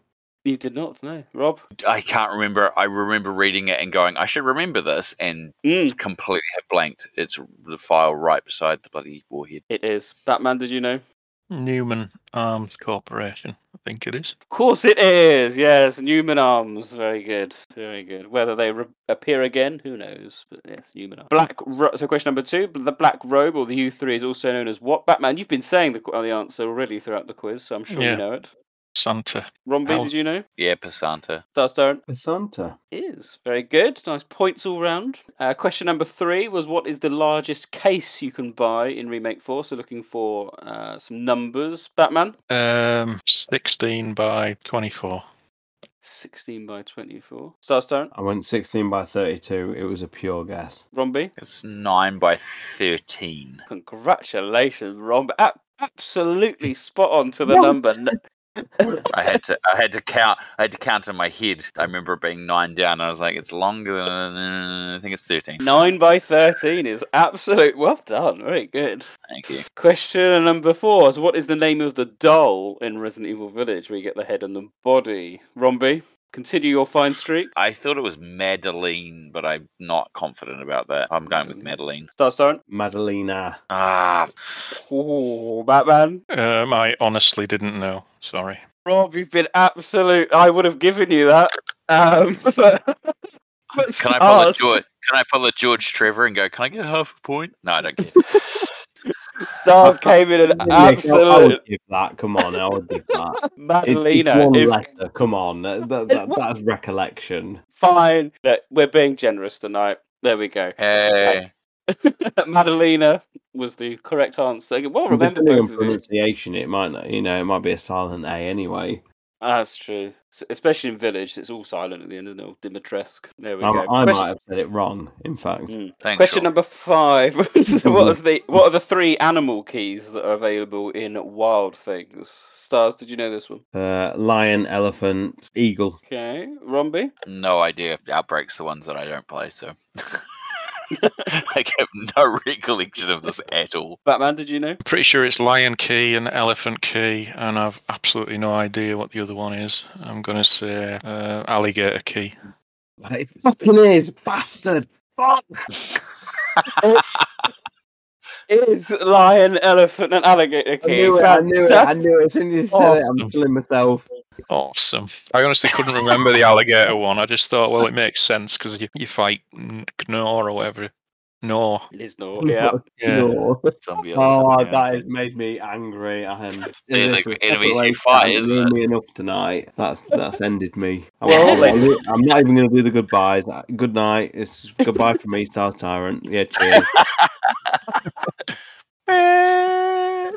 yeah. Let's have a Oh, look at those. Fi- oh, what a close quiz! This week's joint winners with uh, three out of five. It's Batman and Rombie there. Well done, three out of five. I, And I'm Star- only joint because of Sean. So really, Sean should be also a joint winner this week.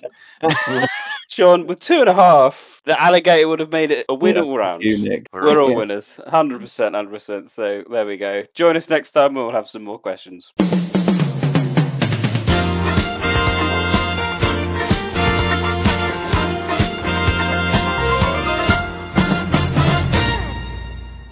Oh, brilliant. So we are wrapping up, therefore, our review of Separate Ways. I hope everyone has enjoyed it. Coming up next, um, as teased multiple times now, we are looking at our Remake Reflections podcast, which is uh, very much in line of what we've been doing this evening as well. So that's going to be a, a deep dive into all of the remakes, including RE1, and just trying to evaluate exactly where we're at with these games and in terms of the lore overall positioning from a business point of view where's it going to end if any if, Mm. if any that kind of thing but and and of course we're going to have uh, some answers from sean's poll All, all I would say is bring your chosen poison because the answers will shock you. there we go what what a tease what a... so thank you everyone uh, for listening um hope you have enjoyed it on that note it is goodbye for me neptune Goodbye from me, Batman. Goodbye from me, Stars Tyrant. And goodbye from me, Rombie.